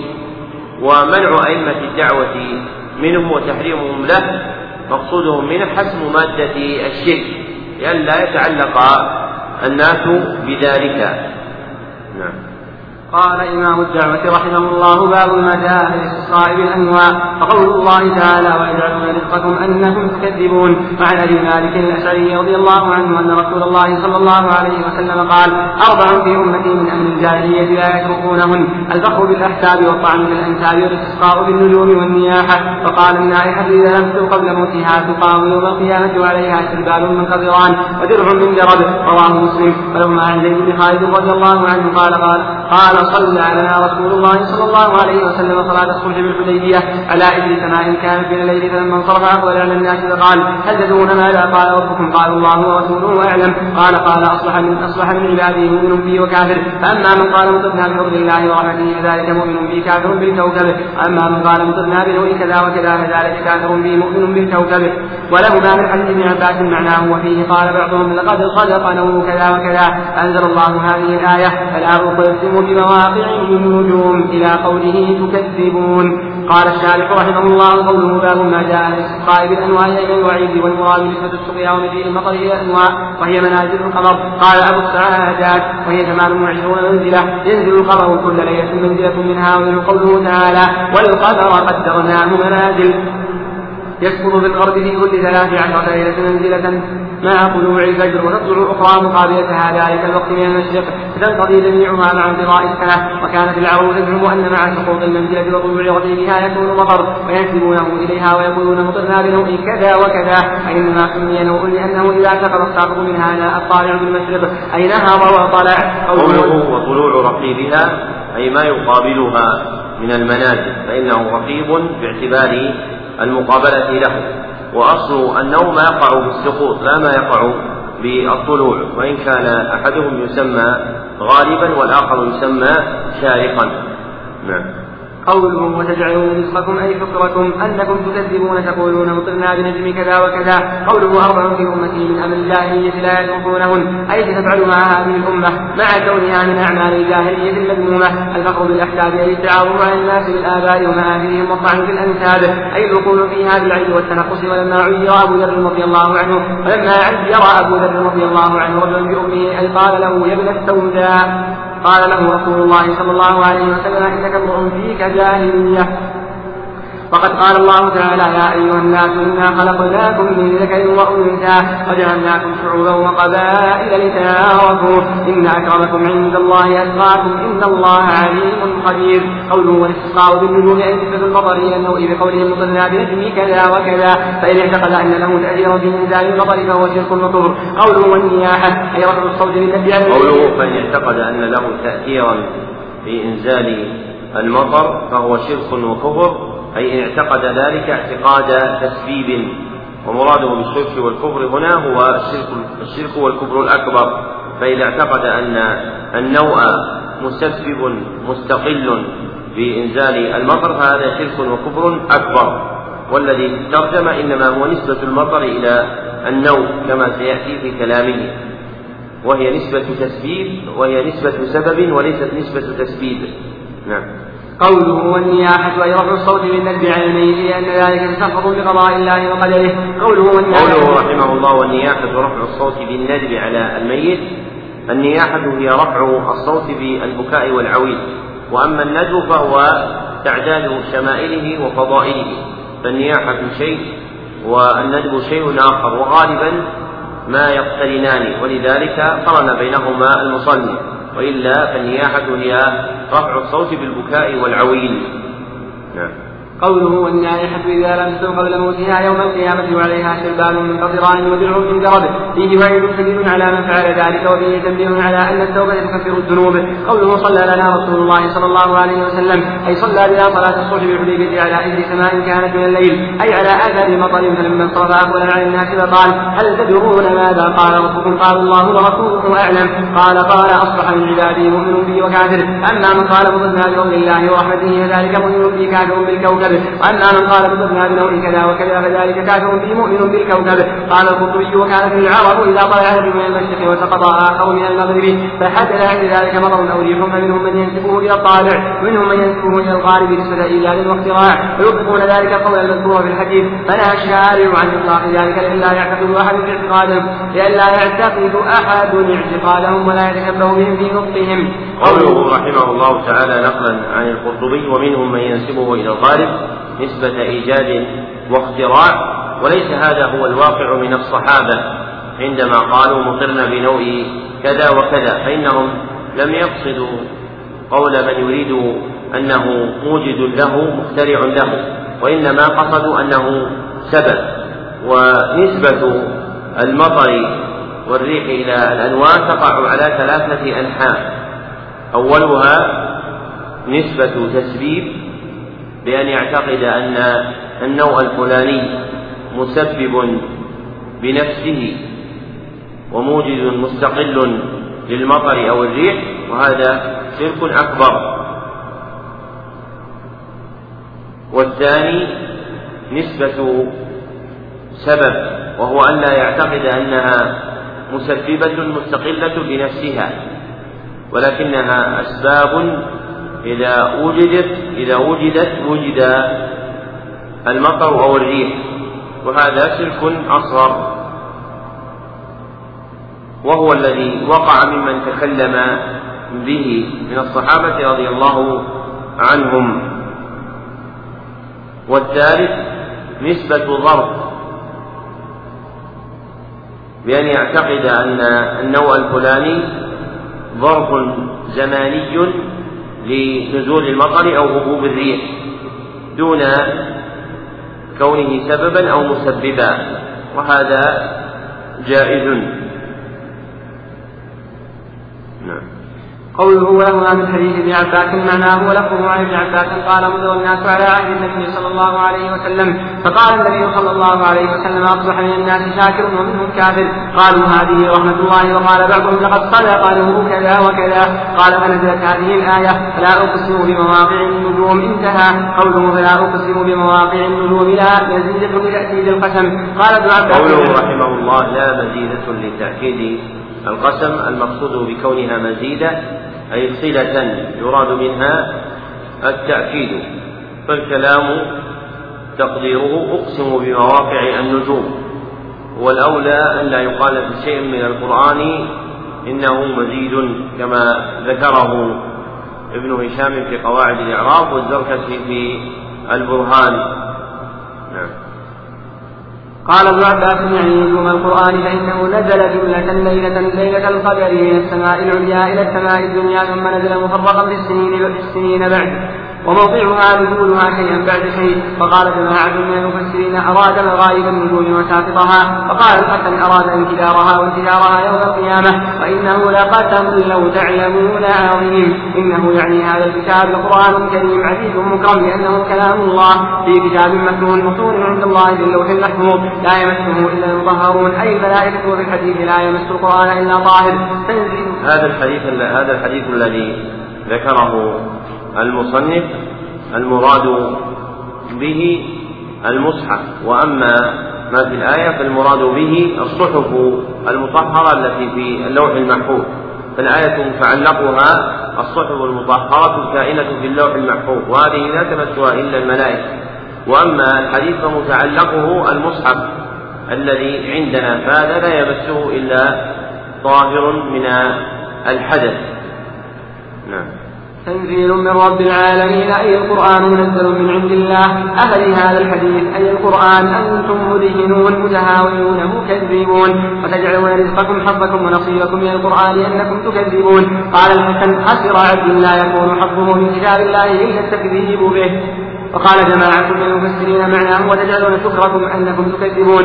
وروى الإمام أحمد بن علي رضي الله عنه قال قال رسول الله صلى الله عليه وسلم وتجعلون رزقكم يقول شكركم أنكم تكذبون تقولون متتابعون كذا وكذا وبنجم كذا وكذا. قال الإمام رحمه الله باب قول الله تعالى ومن الناس من يتخذ من دون الله أندادا يحبونهم كحب الله. الآية وقوله قل إن كان آباؤكم وأبناؤكم إلى قوله أحب إليكم من الله ورسوله. الآية عن أنس أن رسول الله صلى الله عليه وسلم قال لا يؤمن أحدكم حتى أكون أحب إليه من ولده ووالده والناس أجمعين أخرجاه ولهما عنه قال قال رسول الله صلى الله عليه وسلم ثلاث من كن فيه ولد حلاوة الإيمان أن يكون الله ورسوله أحب إليه مما سواهما. وأن يحب المرء لا يحبه إلا لله وأن يكره أن يعود في طول بعد إذا انقذه الله منه. كما يكره أن يقذف في النار وفي رواية لا يجد أحد حلاوة الإيمان حتى إلى آخره. وعن ابن عباس قال من أحب لله وأبغض لله ووالى لله وعادى لله فإنما تنال ولاية الله بذلك. ولن يجد عبد طعم الإيمان وأن يرى صلاته وصومه حتى يكون كذلك. وقد صارت عامة عامة مؤاخاة الناس على أهل الدنيا وذلك لا يجزي على أهله شيئا. رواه الجرير وقال ابن عباس في قوله وتقطعت فيهم الأسباب. قال المودة. قال الشارع رحمه الله وقوله باب قول الله تعالى من الناس من يتخذ من دون الله أندادا يحبونهم كحب الله أي أمثال يعبدونهم معه يحبونهم كحب الله ويعظمونهم كتعظيمه. تقدم التنبيه أن الند ليس هو المثل بل لا بد أن يجمع مع المثلية المخالفة فالند ما جمع معنيين أحدهما المشابهة والمماثلة والآخر المنافرة والمخالفة. نعم. والذين آمنوا أشد حبا لله لأنه لا تنقطع محبتهم عن الله عز وجل بحال. ولو يرى ولو يعلم الذين ظلموا باتخاذ الأنداد يرون العذاب عالم يوم القيامة يأتي وأشد الندامة. أن القوة لله جميعا وأن الله شديد العذاب أو الأي لو يعلمون أن القدرة لله جميعا. لا قدرة لأندادهم. إذ تبرأ الذين اتبعوا أي القادة من الذين اتبعوا أي الأتباع. ورأوا العذاب وتقطعت بهم الأسباب. أي المودة. وقال الذين اتبعوا لو أن لنا كرة أي ليس لنا رجة من الدنيا. فنتبرأ منهم أي المتبوعين كما تبرأوا منا كذلك يريهم الله أعمالهم حسرات عليهم ندامات وما هم بخارجين من النار. قوله وقوله تعالى قل إن كان آباؤكم وأبناؤكم يتغيرون عن هذه الآية بما قبلها قال الله تعالى يا أيها الذين آمنوا لا تتخذوا آباءكم وإخوانكم أولياء أصدقاء إن استحبوا الكفر على الإيمان ومن يتولهم منكم فأولئك هم الظالمون. بوضع الموالاة مكان الموالاه قل إن كان آباؤكم وأبناؤكم وإخوانكم وأزواجكم وعشيرتكم أقرباؤكم وأموال اقترفتموها اكتسبتموها وتجارة تخشون كسادها ومساكن ترضونها تستطيبونها أحب إليكم من الله ورسوله وجهاد في سبيله فتربصوا أن انتظروا حتى يأتي الله بأمره عقوبته العاجلة والآجلة. والله لا يهدي القوم الفاسقين. قوله لا يؤمن أحدكم أي الإيمان الواجب. قوله رحمه الله في تفسير لا يؤمن أحدكم أي الإيمان الواجب ذكر أبو العباس بن تيمية في كتاب الإيمان وابن رجب في كتاب فتح الباري أن نفي الإيمان لا يكون إلا على ترك واجب. فما جاء من الأحاديث النبوية مصدرا بقوله صلى الله عليه وسلم لا يؤمن أحدكم فإن المذكور فيه واجب. نعم. قوله حتى أكون أحب إليه من ولده ووالده والناس أجمعين وفي البخاري أن عمر الخطاب رضي الله عنه قال يا رسول الله لأنت أحب إلي من كل شيء إلا من نفسي. فقال والذي نفسي بيده حتى أكون أحب إليك من نفسك. فقال له عمر فإنك الآن أحب إلي من نفسي. فقال الآن يا عمر. قال شيخ الإسلام رحمه الله تعالى فمن زاد محبة النبي صلى الله عليه وسلم بدون متابعته وتقديم قوله على قول غيره فقد كذب فقد كذب كما قال تعالى ويقولون آمنا بالله وبالرسول وأطعنا ثم يتولى فريق منهم من بعد ذلك. وما أولئك بالمؤمنين. قوله ثلاث من النبي فيهن حلاوة الإيمان أن يكون الله ورسوله أحب إليه مما سواهما. وأن يحب المرء لا يحبه إلا لله وأن يكره أن يعود في الكل بعد إذا انقذه الله منه. كما يكره أن يدخل في النار. حلاوة الإيمان طعمه وهي التي يعبر هذه النوع ما يحصل به من لذة القلب. ونعيمه وسروره ورجائه وهي شيء محسوس يجده أهل الإيمان في قلوبهم. قوله من أحب بالله أن يحب الإيمان بالله وطاعته من أجل ذلك وأبغض لله يبغض من غضب الله وأشرك به وانتقى عن طاعته لأجل ما فعلوه. وعلى بالله وعلى بالله أي وعلى أهل طاعته وعلى أهل معصيته. فإنما تنال ولاية الله بذلك. وفي الحديث الآخر أو تقول والإيمان الحب في الله والبغض في الله قوله وليس أحد طعم الإيمان وإن كان صلاته وصومه حتى يكون كذلك. أي حتى يحب في الله ويبغض في الله ويعادي في الله ويوالي في الله وفي حديث أبي امامه مرفوعا من أحب الله من أحب لله وابغض لله واعطى لله ومنع لله فقد استكمل الإيمان. رواه داود قوله وقد صارت عامة مواقات الناس على أهل الدنيا وذلك لا يجزي على اهله شيئا أي لا ينفعهم. قال الله تعالى الأخلاء يومئذ بعضهم لبعض عدو إلا المتقين. قوله وقال ابن عباس في قوله وتقطعت بهم الأسباب. قال المودة أي التي كانت بينهم في الدنيا قالتهم احوج ما كانوا إليها؟ والله والله المستعان المودة اسم موضوع لخالص المحبة فمع وجود محبة خالصة مدعاة بينهم إلا أنها تنقطع يوم القيامة ويتبرأ كل كل كل كل من خليله الذي كان في الدنيا مع شدة حاجة بعضهم إلى بعض حينئذ. نعم. قال الإمام رحمه الله باب قول الله تعالى إنما ذلكم الشيطان يخوف أولياءه فلا تخافوهم وخافوني إن كنتم مؤمنين. وقوله إنما يعمر مساجد الله من آمن بالله واليوم الآخر وأقام الصلاة وآتى الزكاة ولم يخش إلا الله الآية. وقوله وقوله من الناس من يقول آمنا بالله فإذا أوذي بالله جعل فتنة الناس كعذاب الله الآية. عن أبي سعيد رضي الله عنه مرفوعا إن من ضعف اليقين إن من ضعف اليقين أن ترضي الناس سخط الله وأن تحمدهم على رزق الله وأن تذمهم على ما لم يحسك الله. إن رزق الله لا يجره حرص حريص ولا يرده كراهية كاره وعن عائشة رضي الله عنها أن رسول الله صلى الله عليه وسلم قال من التمس رضا الله بسخط الناس رضي الله عنه وأرضى عنه الناس ومن التمس رضا الناس بسخط الله سخط الله عليه وأسخط عليه الناس. رواه حبان في صحيحه. قال الشارح رحمه الله قوله بعض قول الله تعالى إنما ذلكم الشيطان يخوف أولياءه فلا تخافوهم وخافوني إن كنتم مؤمنين. يتبين معنى هذه الآية فيما قبلها قال الله تعالى الذين استجابوا لله والرسول من بعد ما أصابهم القرح للذين أحسنوا منهم واتقوا أجر عظيم الذين قال لهم الناس إن الناس قد جمعوا لكم فاخشوهم فزادهم إيمانا وقالوا حسبنا الله ونعم الوكيل. فانقلبوا بنعمة من الله وفضل لم يمسسهم سوء واتبعوا رضوان الله. والله ذو فضل عظيم. إنما ذلكم الشيطان يخوف أولياءه. فلا تخافوهم وخافون إن كنتم مؤمنين. قال ابن أن يخوفكم أولياءه.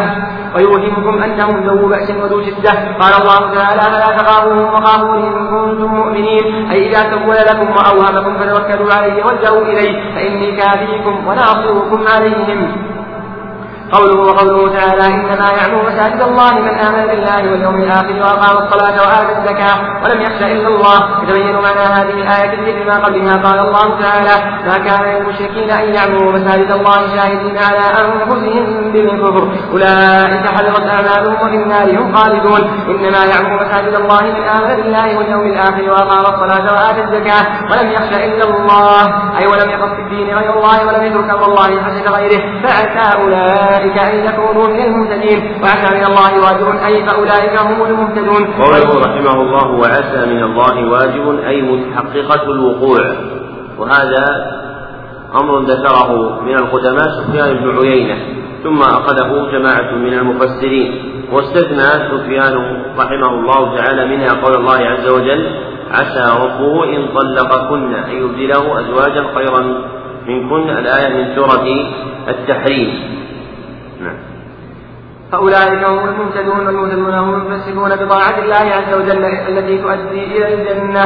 وفي الحديث عن النبي صلى الله عليه وسلم قال إذا رأيتم الرجل يعتاد المساجد فاشهدوا له بالإيمان قال الله تعالى إنما يعمر مساجد الله من آمن بالله واليوم الآخر قوله وقوله تعالى من الناس من يقول آمنا بالله فإذا أوذي بالله جعل عزة الناس كعذاب الله قال ابن عباس يعني يصد عن دينه إذا أوذي بالله من هو من الناس؟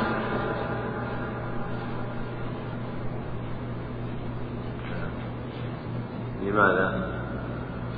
لأن هذا التركيب مجعول للدلالة عليه. ومن الناس يعني المنافقين لأن هذا التركيب كما سلف موضوع للدلالة عليهم. نعم. قوله إن من ضعف اليقين تؤذي الناس بسخط الله يعيد جل الله ولا ضعف ولا ضعف؟ لا كلهم كلاهما. ليست في حفص عند حفص وفيها الضم والفتح. كلاهما. ذلك أن تقرأ بعض الأشياء على وجهين ونمشيها. يعني مثل ولاية وولاية. فيها الفتح وفيها الكسر. والأولى في المقام هذا الفتح نعم.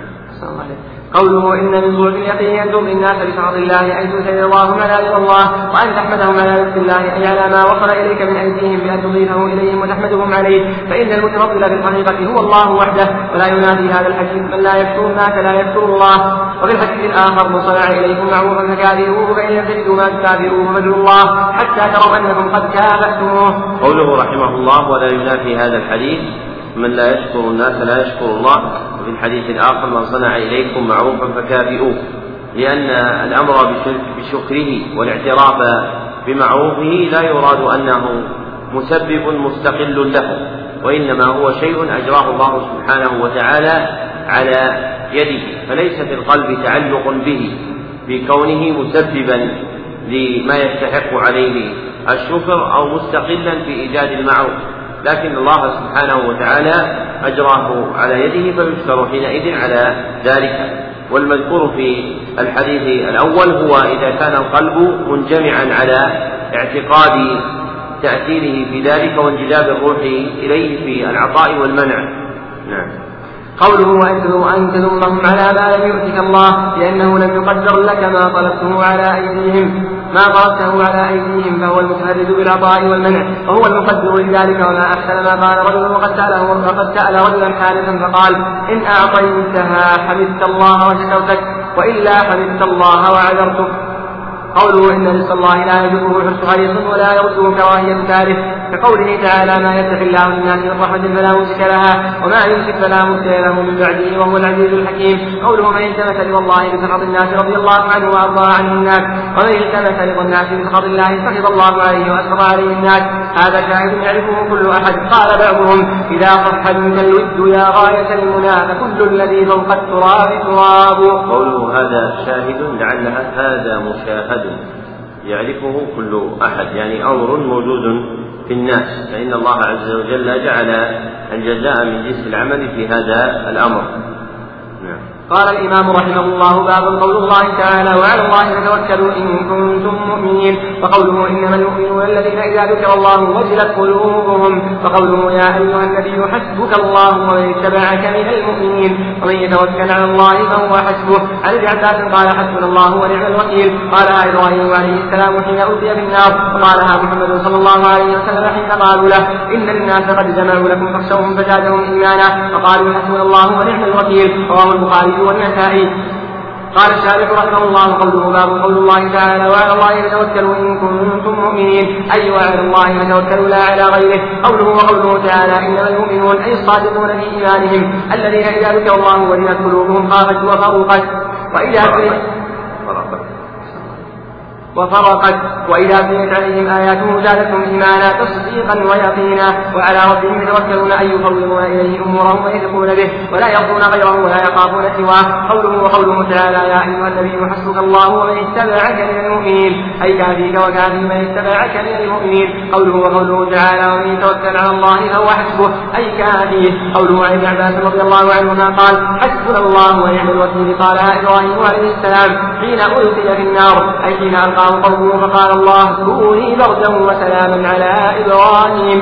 فقالها محمد صلى الله عليه وسلم. قال حين قالوا له إن الناس قد جمعوا لكم فاخشوهم فزادهم إيمانا. فقالوا حسبنا الله ونعم الوكيل. أي كافينا فلا نتوكل إلا عليه. وجاء في الحديث إذا وقعتم في الأمر العظيم فقولوا حسبنا الله ونعم الوكيل. وفي الحديث الآخر قولوا حسبنا الله ونعم الوكيل. على الله توكلنا. قول المصنف رحمه الله تعالى في تفسير قوله تعالى يا أيها النبي حسبك الله ومن اتبعك قال أي كافيك وكافي من اتبعك من المؤمنين. فالحسب هو الله وحده. وليس معنى الآية أن الله والمؤمنين كافون للنبي صلى الله عليه وسلم فإن الكفاية لا تكون بأحد من الخلق. وقد أطال في تقرير هذا المعنى ابن القيم في أوائل زاد المعاد وحينئذ فلا يقال لأحد من الخلق إنه حسب فلان يعني إنه كافي لأنه لا يكفي عنه أبدا بل إن الإنسان لا يدفع عن نفسه فضلا عن يكون كافيا لغيره ومما يرد على ألسنة الناس عند تعريفهم بأنفسهم في بعض البلدان قولهم محسوبك فلان وهي بمعنى حسبك فلان ولا يجوز مثل هذا لأن الحسب والكفاية إنما تكون بالله وحده. نعم. باب قول الله تعالى أفأمنوا مكر الله؟ فلا يأمن مكر الله إلا القوم الخاسرون. فقوله ومن يقنط من رحمة ربه إلا الضالون. وعن عباس أن رسول الله صلى الله عليه وسلم سئل عن الكبائر فقال الشرك بالله واليأس من روح الله والأمن من مكر الله.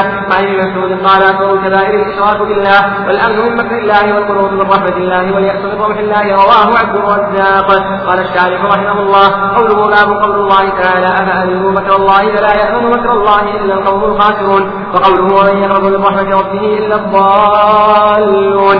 أخرج المصنف رحمه الله التنبيه على أن الأمن من مكر الله من أعظم الذنوب وأنه ينادي كمال التوحيد كما أن القلوب من رحمة الله كذلك وأن المؤمن يصير إلى الله بين الخوف والرجاء. قال بعض العلماء من عبد الله بالرجاء وحده فهو مرجئ ومن عبده بالخوف وحده فهو حوري ومن عبده بالحب وحده فهو زنديق ومن عبده بالحب والرجاء والخوف وهو مؤمن موحد. قوله رحمه الله قصد المؤلف التنبيه على أن الأمن من مكر الله من أعظم الذنوب. إلى آخره الأمن من مكر الله هو الغفلة عن العقوبة مع الإقامة على موجبها من الذنوب. هو الغفلة عن العقوبة مع الإقامة على موجبها من الذنوب. وأما القنوط من رحمة الله فهو استبعاد رحمة الله سبحانه وتعالى. نعم. قوله أن رسول الله صلى الله عليه وسلم سئل عن الكبائر قال الشرك بالله أي هو من أكبر وأكبر الكبائر. قال الله تعالى إن الله لا يغفر أن يشرك به ويغفر ما دون ذلك لمن يشاء. قوله وليأس من روح الله يفر الرجاء والأمل من الله فيما يخافه ويرجوه ذلك إساءة الظن بالله وجهل فيه ويأس من رحمته. لم يبين المصنف معنى الروح وروح الله هو فرجه ويقرن غالبا بالشدة. فهي رحمة مختصة بحال الشدة وتسمى روحا أي فرجا. نعم. قوله وليأس من روح الله يتضرر قوله والأمر من مكر الله من استدراجه للعبد وتلفه ما أعطاه من الإيمان. يعوذ بالله من ذلك. وليس المراد حصر الكبائر في هذه الثلاث. وضابطها كل ذنب ختمه الله بنار أو لعنة أو غضب أو عذاب فهو من الكبائر. هذا الضابط الذي ذكره المصنف. ذكره جماعة قبله من أهل العلم وهو ضبط للكبيرة ببعض علاماتها وعلامات الكبيرة فوق هذا المذكور فإنه قد ينفى الإيمان عن صاحبها فيكون فعلها كبيرة. إلى غير ذلك من العلامات الواردة في الأحاديث النبوية. والصحيح أن الكبيرة اسم لما نهي عنه على وجه التعظيم. اسم لما نهي عنه على وجه التعظيم. وعلامات التعظيم كثيرة. منها ما ذكره المصنف هنا بهذا الضابط فختم بالنار تعظيم للذنب واللعن عليه تعظيم للذنب إلى آخر ذلك. كما أنه قد يعظم الذنب لا لذاته وإنما بالنظر إلى أمر خارج عنه كقدر فاعله أو استخفافه بالله أو غير ذلك. فيكون الحد الشامل الجامع للكبيرة شرعا أنها ما نهي عنه على وجه التعظيم وتعظيمها من أحد جهتين. الأولى من جهة الذنب نفسه والثانية من جهة أمر خارج عنه كقدر فاعله أو قصده. وفصل بيانها على نحو الموجز في التقرير على كتاب أهم المهمات للعلامة ابن سعدي. وهو أحد دروس برنامج اليوم الواحد الثاني أو الثالث. نعم. وعن ابن عباس رضي الله عنهما قال هي إلى سبعمائة أقل منها إلى سبع. غير أنه لا كبيرة مع الاستغفار ولا صغيرة مع الإصرار قوله أكبر الكبائر الإشراك بالله مكر الله والقنوط من رحمة الله واليأس من روح الله. القنوط استبعاد الفرج واليأس أشد من أشد منه. والله أعلم.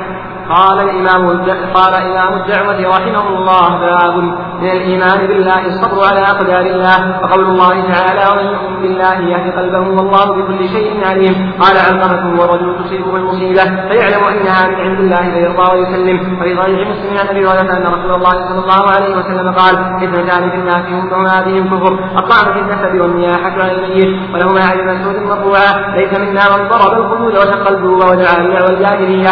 وعن أنس أن رسول الله صلى الله عليه وسلم قال إذا أراد الله بعبده الخير عجل له العقوبة في الدنيا وإذا أراد الله بعبده وإذا أراد بعبده الشر أمسك عنه بذنبه حتى يوافي به يوم القيامة. فقال النبي صلى الله عليه وسلم إن عظم الجزاء مع عظم البلاء وإن الله تعالى إذا أحب قوما ابتلاهم فمن رضي فله الرضا ومن سخط فله السخط حسنه الترمذي. قال الشارح رحمه الله قوله باب من الإيمان بالله الصبر على اقدار الله قال الإمام أحمد ذكر الله تعالى الصبر في تسعين موضعا من كتابه. قوله وقول الله تعالى ومن يؤمن بالله يهد قلبه أول الآية ما أصاب من مصيبة إلا بإذن الله أي بمشيئته وحكمته قوله قال علقمه والرجل تصيبه المصيبة فيعلم انها من عند الله فيرضى ويسلم. وقال سعيد بن جبير ومن يؤمن بالله يهدي قلبه يهدي قلبه يعني يسترجع يقول إنا لله وإنا إليه راجعون قوله اثنتان في الناس هما به الكفر اي لانهما من اعمال الجاهلية الطعن في النسب أي عيبه والنياحة على الميت أي رفع الصوت بالندب وتعداد فضائل الميت لما فيه من التفضيل على القدر المنافي للصبر كقول النائحة وعبداه والإخوان ناصراه ونحو ذلك. وفيه دليل على أن الصبر واجب وأن من الكفر ما لا ينقل وما لا ينقل عن الملة. قوله رحمه الله تعالى في تفسير النياحة أي رفع الصوت بالندب تقدم أن النياحة هي رفع الصوت بالبكاء والعويل وأما الندب فشيء آخر وهو تعداد شمائل الميت وفضائله. وقوله رحمه الله وأن من الكفر ما لا ينقل عن الملة أي لا يخرج عن الإسلام. أخذا له من قوله صلى الله عليه وسلم هما بهم كفر. فإن هذا التركيب في خطاب النبي صلى الله عليه وسلم والآثار المروية عن الصحابة يريدون به الكفر الأصغر لا الأكبر. نعم. وعند ابن ماجه وصححه وصححه ابن حبان عن أبي أمامة أن رسول الله صلى الله عليه وسلم قال لعن لعن القاسمة أن رسول الله صلى الله عليه وسلم أن رسول الله صلى الله عليه وسلم على القابضة وجهها والشاقة جيبها والداعية بالويل والثبور وهذا يدل على أن هذه الأمور هي الكبائر وأما البكاء بغير ندب ولا رفع صوت فجاهل وقد قال النبي صلى الله عليه وسلم حين مات ابنه إبراهيم تدمع العين ويحزن القلب ولا نقول إلا ما يرضي الرب وإنا بك يا إبراهيم لمحزونون. قوله إذا أراد الله بعبده خيرا عجل له العقوبة في الدنيا أن يكفر بها ذنوبا ويضع بها درجاته درجاته. وإذا أراد بعبده الشر أمسك عنه بذنبه أي أخر عنه العقوبة حتى يوافي به يوم القيامة أي حتى يأتي بذنبه حامله بذنبه حامله يوم القيامة لم ينقص لم ينقص منه شيء. قوله وقال النبي صلى الله عليه وسلم إن عظم الجزاء مع عظم البلاء إذا عظم بلاء العبد عظم ثوابه إذا صبر واحتسب وإن الله تعالى إذا أحب قوما ابتلاهم. وفي الحديث الآخر أشد الناس بلاء الأنبياء ثم الأمثل فالأمثل. قوله ومن رضي فله الرضا أي من الله تعالى فإذا رضي عنه حصل له كل خير. وسلم من كل شر. وإن سخط فلا يسخط وإن سخط على قضاء لا يمكن به فلا يسخط من الله. وكفى بذلك عقوبة والصبر عن المصيبة واجب والتسخط حرام. والرضا مستحب. قال شيخ الإسلام وأعلى بذلك أن يشكر الله على المصيبة لما يرى من إنعام الله عليه بها والله أعلم. كلام المصنف رحمه الله تعالى وما نقله بعده عن شيخ الإسلام يدل على أن تلقي المصيبة يقع على ثلاث مراتب. فالمرتبة الأولى الصبر والمرتبة الثانية الرضا والمرتبة الثالثة الشكر. فالصبر واجب. والرضا والشكر والشكر مستحبان. والفرق بينها أن الإنسان في الصبر يحبس نفسه على أمر الله مع وجود منازعة منها. وأما الرضا فإنه تزول معه المنازعة. وفي الشكر يكون العبد ملاحظا لإنعام الله عز وجل عليه بالمصيبة لما أراده له من الخير الناشئ عنها. فأعلى هذه المراتب مرتبة الشكر ودونها الرضا ودونها الصبر. نعم. باب ما جاء في الرياء وقول الله تعالى قل إنما أنا بشر مثلكم يوحى الي انما إلهكم إله واحد. فمن كان يرجو لقاء ربه فليعمل عملا صالحا ولا يشرك بعبادة ربه احدا. عن أبي هريرة مرفوعا قال الله تعالى أنا اغنى الشركاء عن الشرك. من عمل عملا أشرك معي به غيري تركته وشركه. رواه مسلم. وعن أبي سعيد مرفوعا لا اخبركم بما هو أخوف. أخوف عليكم عندي من المسيح الدجال. قالوا بلى يا رسول الله. قال الشرك الخفي يقوم الرجل فيصلي فيزين صلاته لما يرى من نظر رجل رواه أحمد. قال الشارح رحمه الله قوله باب ما جاء في الرياء النهي والتحذير والمراد به إظهار العبادة بقصد رؤية الناس بهذا يحمدوه. قوله وقول الله تعالى قل إنما أنا بشر مثلكم. أي قل يا محمد إنما أنا بشر مثلكم لا ادعي علم الغيب ولا أعلم إلا ما علمني الله. ولهذا قال يوحى إلي إنما إلهكم إله واحد. أي خصصت بالوحي وتميزت به عنكم وما أرسلني إليكم إلا لتوحدوه. فمن كان يرجو لقاء ربه فليعمل عملا صالحا. فهو ما كان موافقا لشرع الله وهو الخالص من الرياء المقيد بالسنة كما قال تعالى ليبلوكم أيكم أحسن عملا. قال الفضيل بن عياض اخلصه واصوبه فالخالص ما كان لله والصواب ما كان على سنة رسول الله صلى الله عليه وسلم. قوله ولا يشرك بعبادة ربه أحدا هذا يعم الأكبر والأصغر. قوله قال الله تعالى أنا أمر الشركاء يعني الشرك من عمل على أشرك به أشرك معي به غيري أي قصد به غيري من المخلوقين. تركته وشركه وإذ ما فأنا منه بريء وهو الذي أشرك وقد قال الله تعالى إن المنافقين يخادعون الله وهو خادعهم فإذا قاموا إلى الصلاة قاموا كسالى يراءون الناس ولا يذكرون الله إلا قليلا. قال تعالى فويل للمصلين الذين هم عن صلاتهم ساهون الذين هم يراءون. قوله ولا أخبركم بما هو أخذ عليكم عندي المسيح الدجال؟ قالوا بلى يا رسول الله قال الشرك الخفي يقوم الرجل فيزين صلاته فيصلي فيزين صلاته لما يرى من ثواب رجل. سمي هذا شركا خفيا لأن صاحبه يظهر أن عمله لله وأن وقد قصد به غيره أو اشركه به بتزيين صلاته لأجله. واعلم أن العمل لغير الله أقسام. فتارة يكون رياء محضا كحال المنافقين. وتارة يكون تارة يكون العمل لله ويشاركه الرياء فإن شاركه من أصله فالنصوص الصحيحة تدل على بطلانه وإما إن كان أصل العمل لله ثم طرأ عليه نية الرياء فإن كان قد طرأ ثم دفع عنه فلا يضره. وفي حديث أبي ذر عن النبي صلى الله عليه وسلم أنه سئل عن الرجل يعمل العمل من خير الخير يحمده الناس عليه فقال تلك عاجل بشرى المؤمن. رواه مسلم. ذكر المصنف رحمه الله تعالى أقسام العمل لغير الله مأخوذة من كلام أبي الفرج ابن رجب في كتاب جامع العلوم والحكم. وخلاصة القول في هذه المسألة أن العمل لغير الله سبحانه وتعالى على وجه الرياء يجيء على قسمين اثنين. فالأول أن يكون رياء محضا فيكون أصل العمل لغير الله عز وجل. وهذا حال أهل النفاق.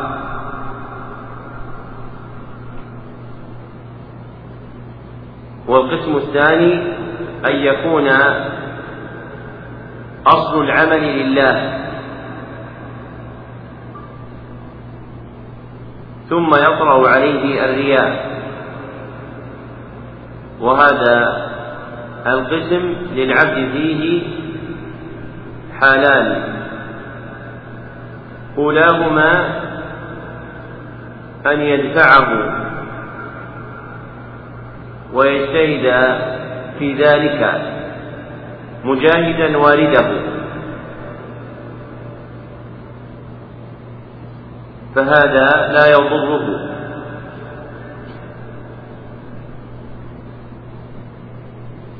وثانيهما أن يسترسل معه ويبقى الوالد ملازما له.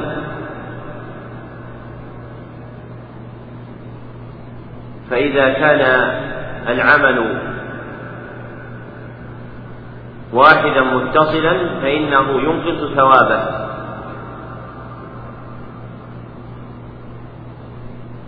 كالصلاة مثلا وإن كان متفرقا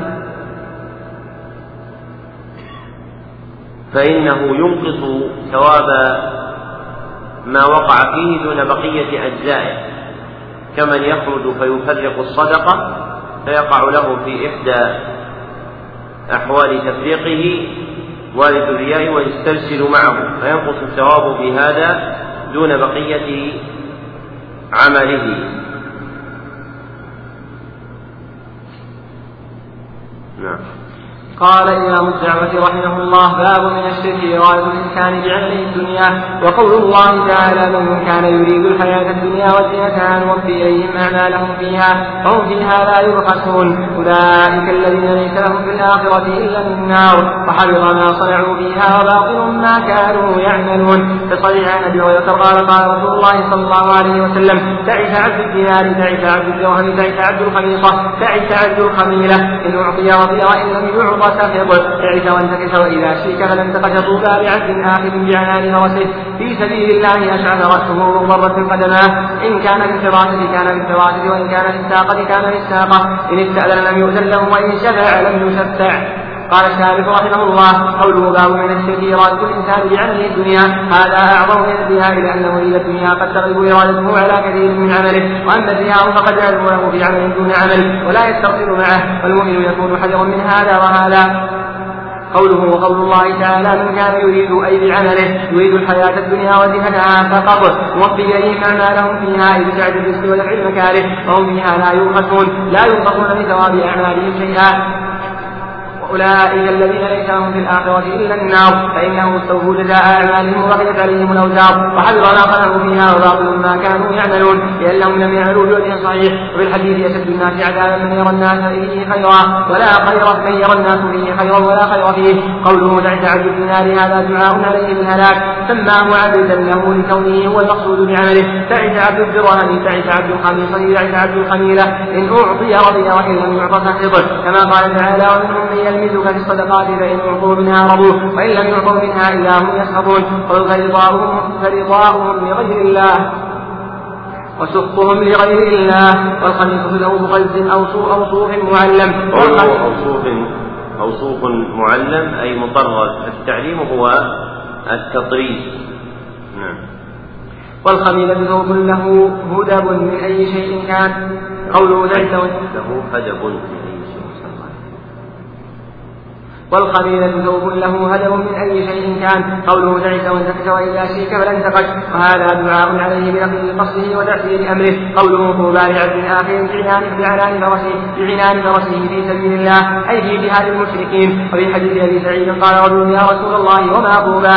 قال شجرة في الجنة مسيرة مئة سنة ثياب أهل الجنة تخرج من أكمامها. قوله أشعث رأسه. ذكر المصنف رحمه الله تعالى حديث أبي سعيد في تفسير طوبى الواردة في الأحاديث كقوله صلى الله عليه وسلم في صحيح مسلم طوبى للغرباء. وأصح الأقوال أن طوبى فعلا من الطيب وكل شيء يرجع إلى الطيب فهو من جملة ما يندرج فيها ومن ذلك الجنة وأشجارها وأطيارها وغير ذلك من أنواع الإنعام والإكرام من الله عز وجل.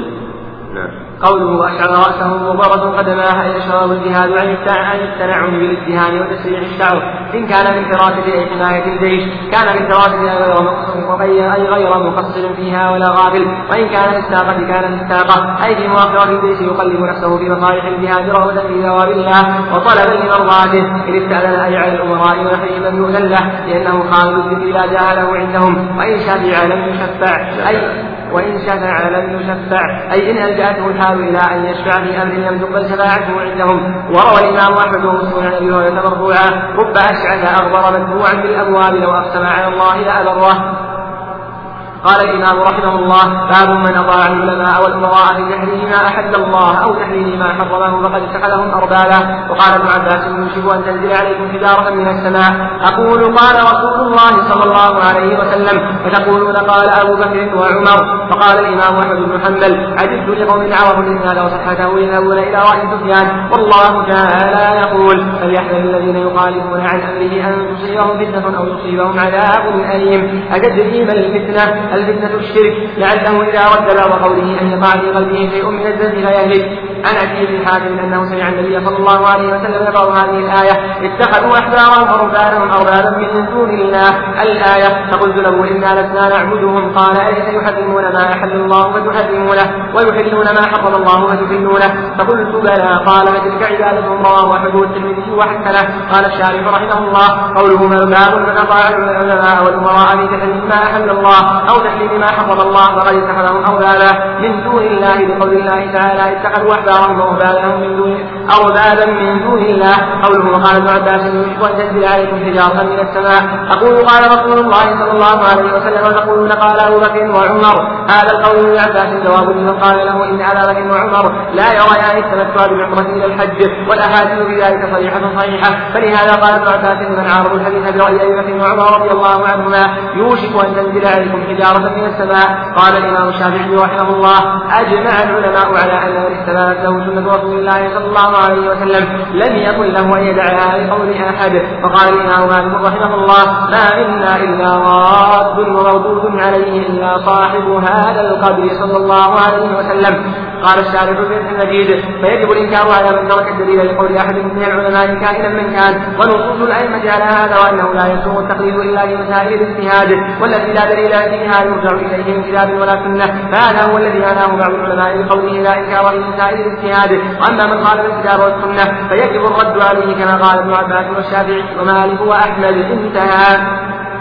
قوله وقال الإمام أحمد عجبت لقوم عرفوا الاسلام وصحته يذهبون إلى رأي سفيان والله تعالى يقول فليحذر الذين يخالفون عن أمره أن تصيبهم فتنة أو يصيبهم عذاب أليم أتدري ما الفتنة؟ الفتنة الشرك عنه إذا رد بعض قوله أن يقع في قلبه شيء من الذين يهلك وفي رواية اتدري ما الفتنة؟ الفتنة الكفر قال الله تعالى والفتنة اكبر من القتل فيدعون الحديث عن رسول الله صلى الله عليه وسلم وتغلبهم اهواؤهم من الرأي قال في مثل المجيد وقد عمت البلوى بهذا المنكر خصوصا من ينتسب العلم. نصبوا الحبائل بالصد عن الاخذ بالكتاب والسنة وصدوا عن الناس عن متابعه الرسول صلى الله عليه وسلم وتعظيم امره ونهيه فمن ذلك قولهم لا يستدل بالكتاب والسنة لا يستدل بالكتاب والسنة إلا المجتهد والاجتهاد قد انقطع ويقول هذا الذي قلدته اعلم بالحديث وبناسخه ومنسوخه ونحو ذلك من الأقوال التي نهايتها ترك متابعة الرسول صلى الله عليه وسلم الذي لا ينطق عن الهوى انتهى.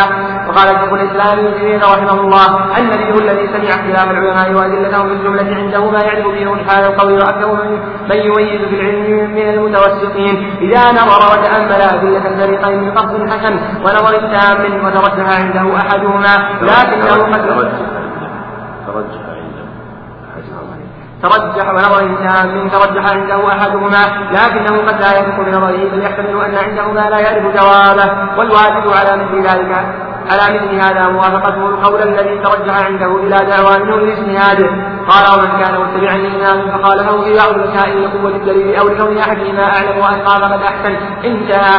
وقد قال الإمام أبو حنيفة رحمه الله تعالى إذا قلت قوله كتاب الله يخالفه فاتركوا قوله كتاب الله قيل إذا كان قول رسول الله صلى الله عليه وسلم يخالفه قال اتركوا قولي بقول رسول الله صلى الله عليه وسلم. وقيل إذا كان قول الصحابة يخالفه قال اتركوا قولي بقول الصحابة. اخرجه وأخرج أبو داود بسنده عن ناس من أصحاب معاذ رضي الله عنه أن رسول الله صلى الله عليه وسلم لما اراد ان يبعث معاذا إلى اليمن قال كيف تقضي اذا ارضى القضاء؟ قال أقضي بكتاب الله تعالى. قال فإن تجد في كتاب الله. قال بسنه رسول الله صلى الله عليه وسلم. قال فإن لم تجد في سنة رسول الله صلى الله عليه وسلم ولا في كتاب الله.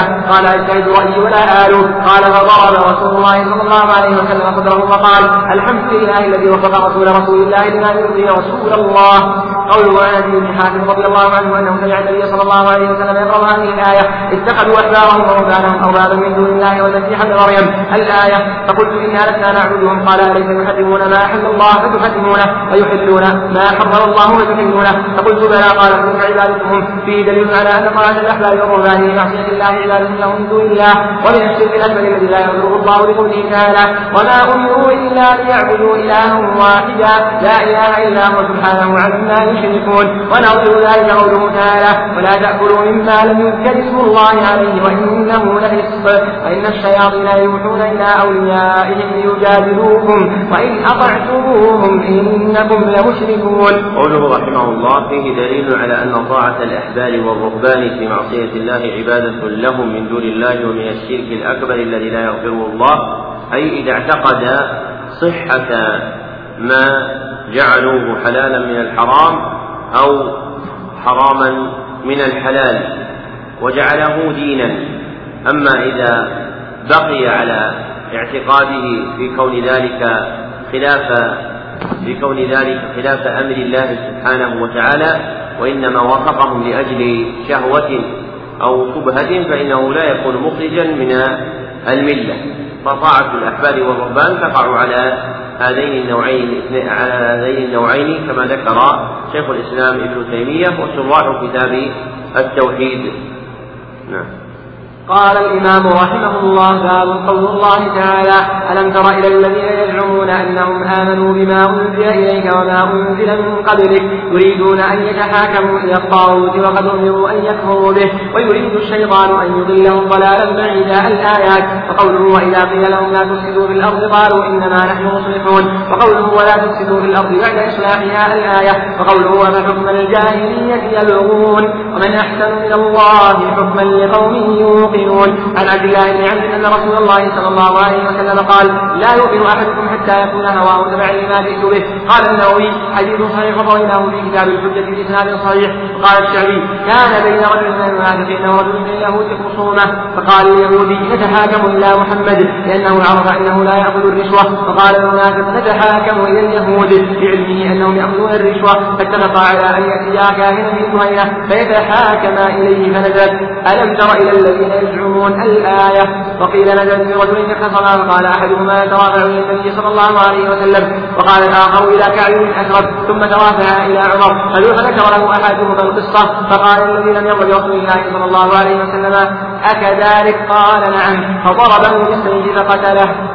قال الشارح رحمه الله قوله باب قول الله تعالى ألم تر الذين يزعمون أنهم آمنوا بما أنزل إليك وما أنزل من قبلك يريدون أن يتحاكموا إلى الطاغوت وقد أمروا أن يكفروا به الطاغوت ها هنا ما سوى كتاب الله وسنة رسوله من الباطل ويريد الشيطان أن يضلهم ضلالا بعيدا وإذا قيل لهم تعالوا قوله رحمه الله الطاغوت ها هنا ما سوى كتاب الله وسنة رسوله صلى الله عليه وسلم من الباطل أي مما يرجع إلى الطاعة فإن الطاغوت هو ما تجاوز به الحد العبد حده من معبود أو متبوع أو مطاع.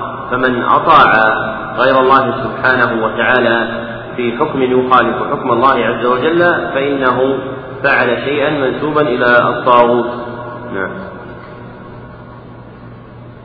ويريد الشيطان أن يضلهم ضلالا بعيدا وإذا قيل لهم تعالوا إلى ما أنزل الله وإلى الرسول رأيت المنافقين يصدون يعرضون عنك صدودا فكيف يكون حالهم إذا أصابتهم مصيبة احتاجوا إليك لدفعها بما قدمت أيديهم بسبب ذنوبهم ثم جاءوك حين حين يصابون للعذر منك يحلفون بالله إن أردنا ما أردنا من تحاكمنا إلى غيرك إلا إحسانا وتوفيقا أي إحسانا إلى خصومنا وتوفيقا بين الخصمين إلى مخالفتك أولئك الذين يعلم الله ما في قلوبهم من النفاق فأعرض عنهم فلا تعذبهم. قوله أولئك الذين يعلم الله ما في قلوبهم من النفاق أي على جهة الوعيد والتخويف لهم فليس المراد في ذكر علم الله عز وجل مجرد اطلاعه عليه بل إن علم الله سبحانه وتعالى إذا قرن بمحمود محبوب فيدل على أن الله عز وجل يجازي صاحبه بالجزاء الأوفى فهو من باب الوعد.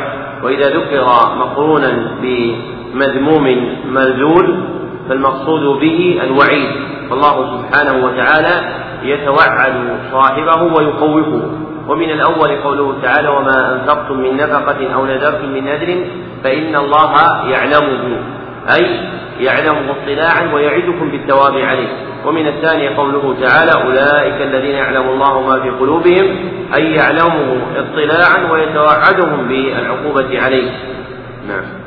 فأعرض عنهم فلا تعمثهم وعظهم انصحهم وقل لهم في أنفسهم قولا بليغا أي انصحهم فيما بينك وبينهم بكلام بليغ مخوف لهم. وما أرسلنا من رسول إلا ليطاع بما حكم إلا ليطلب الحكم من غيره.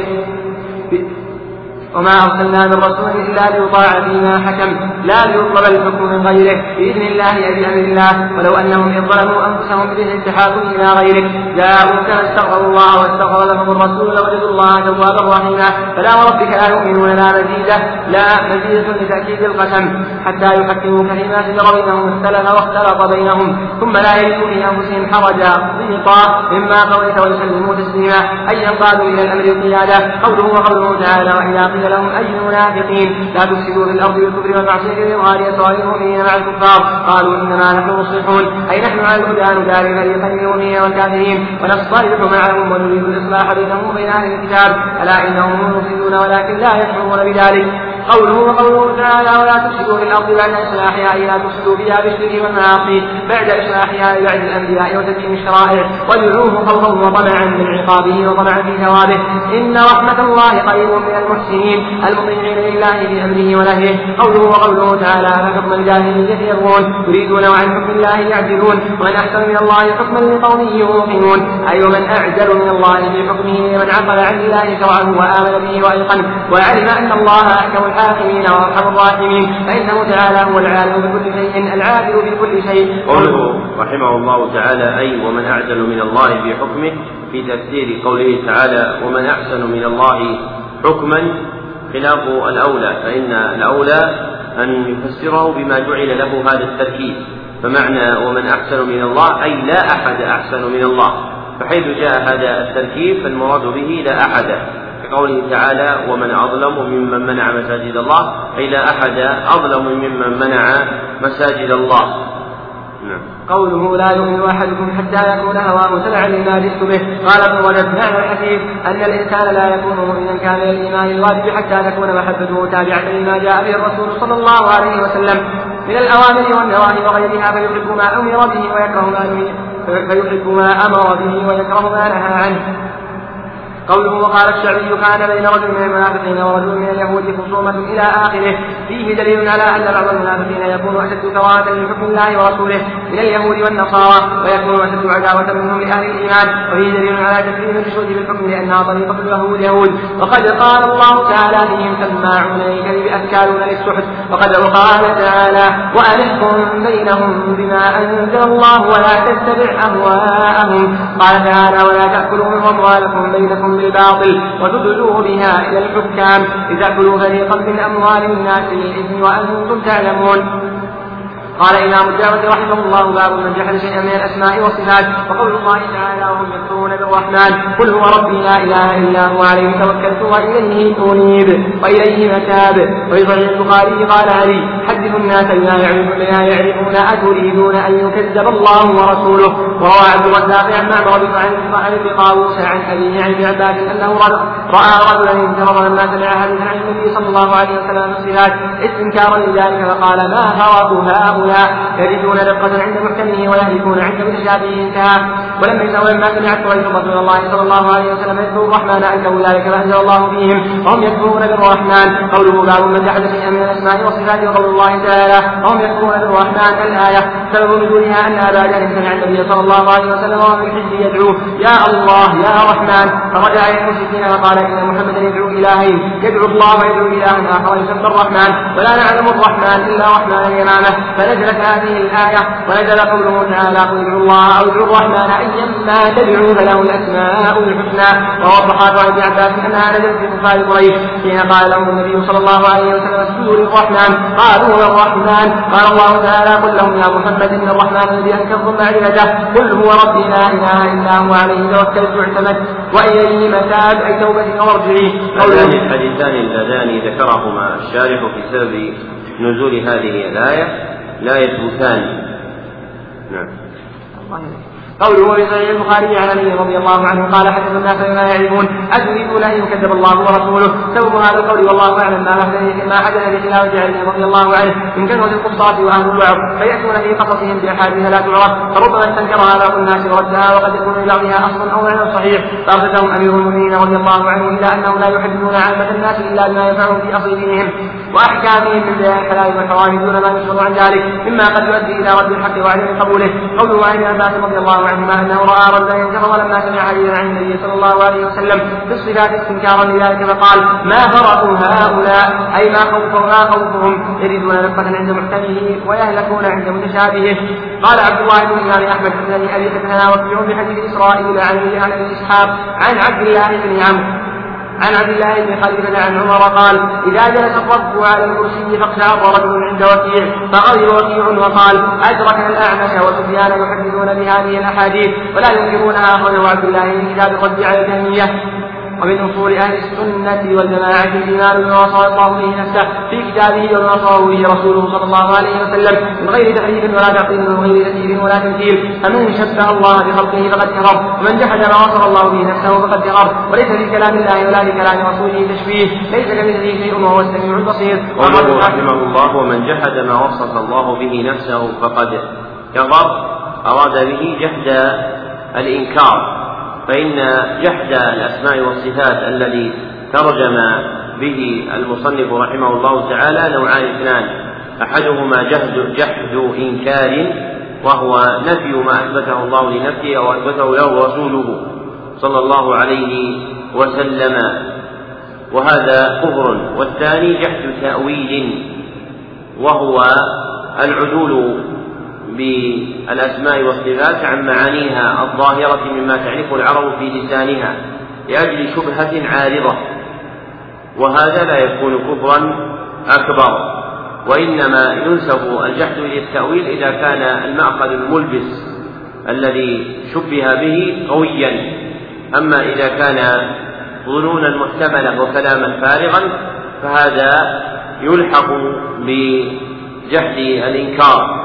كمن يدعي من الفلاسفة بأن يد الله عز وجل هي السماوات والأرض أو الشمس والقمر. فإن هذا من جملة جهد الإنكار وليس تأويلا لأنه ليس لهم شبهة قوية تعرض فيحمل على إرادة التأويل.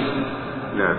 وأخرج الحاكم وصححه عن مسعود عن النبي صلى الله عليه وسلم أنه قال كان كان الكتاب الأول ينزل من باب واحد على حرف واحد فنزل القرآن من سبعة أبواب على سبعة أحرف زجر وأمر وحلال وحرام ومحكم ومتشابه وأمثال فأحلوا حلاله وحرموا حرامه وافعلوا ما أمرتم به وانتهوا عما نهيتم عنه واعتبروا بأمثاله واعملوا بمحكمه وآمنوا بمتشابهه وقولوا آمنا به كل من عند ربنا. قوله في الحديث كان الكتاب الأول أي الكتاب المتقدم على القرآن ويندرج في ذلك التوراة والإنجيل والزبور وغيرها من كتب الرب سبحانه وتعالى التي أنزلت على الأنبياء. وهذا الحديث لا يصح وهذا آخر البيان على هذه الجملة من القصد السديد ونستكمل بقيته بإذن الله بعد صلاة العشاء. وبالله التوفيق الحمد لله رب العالمين.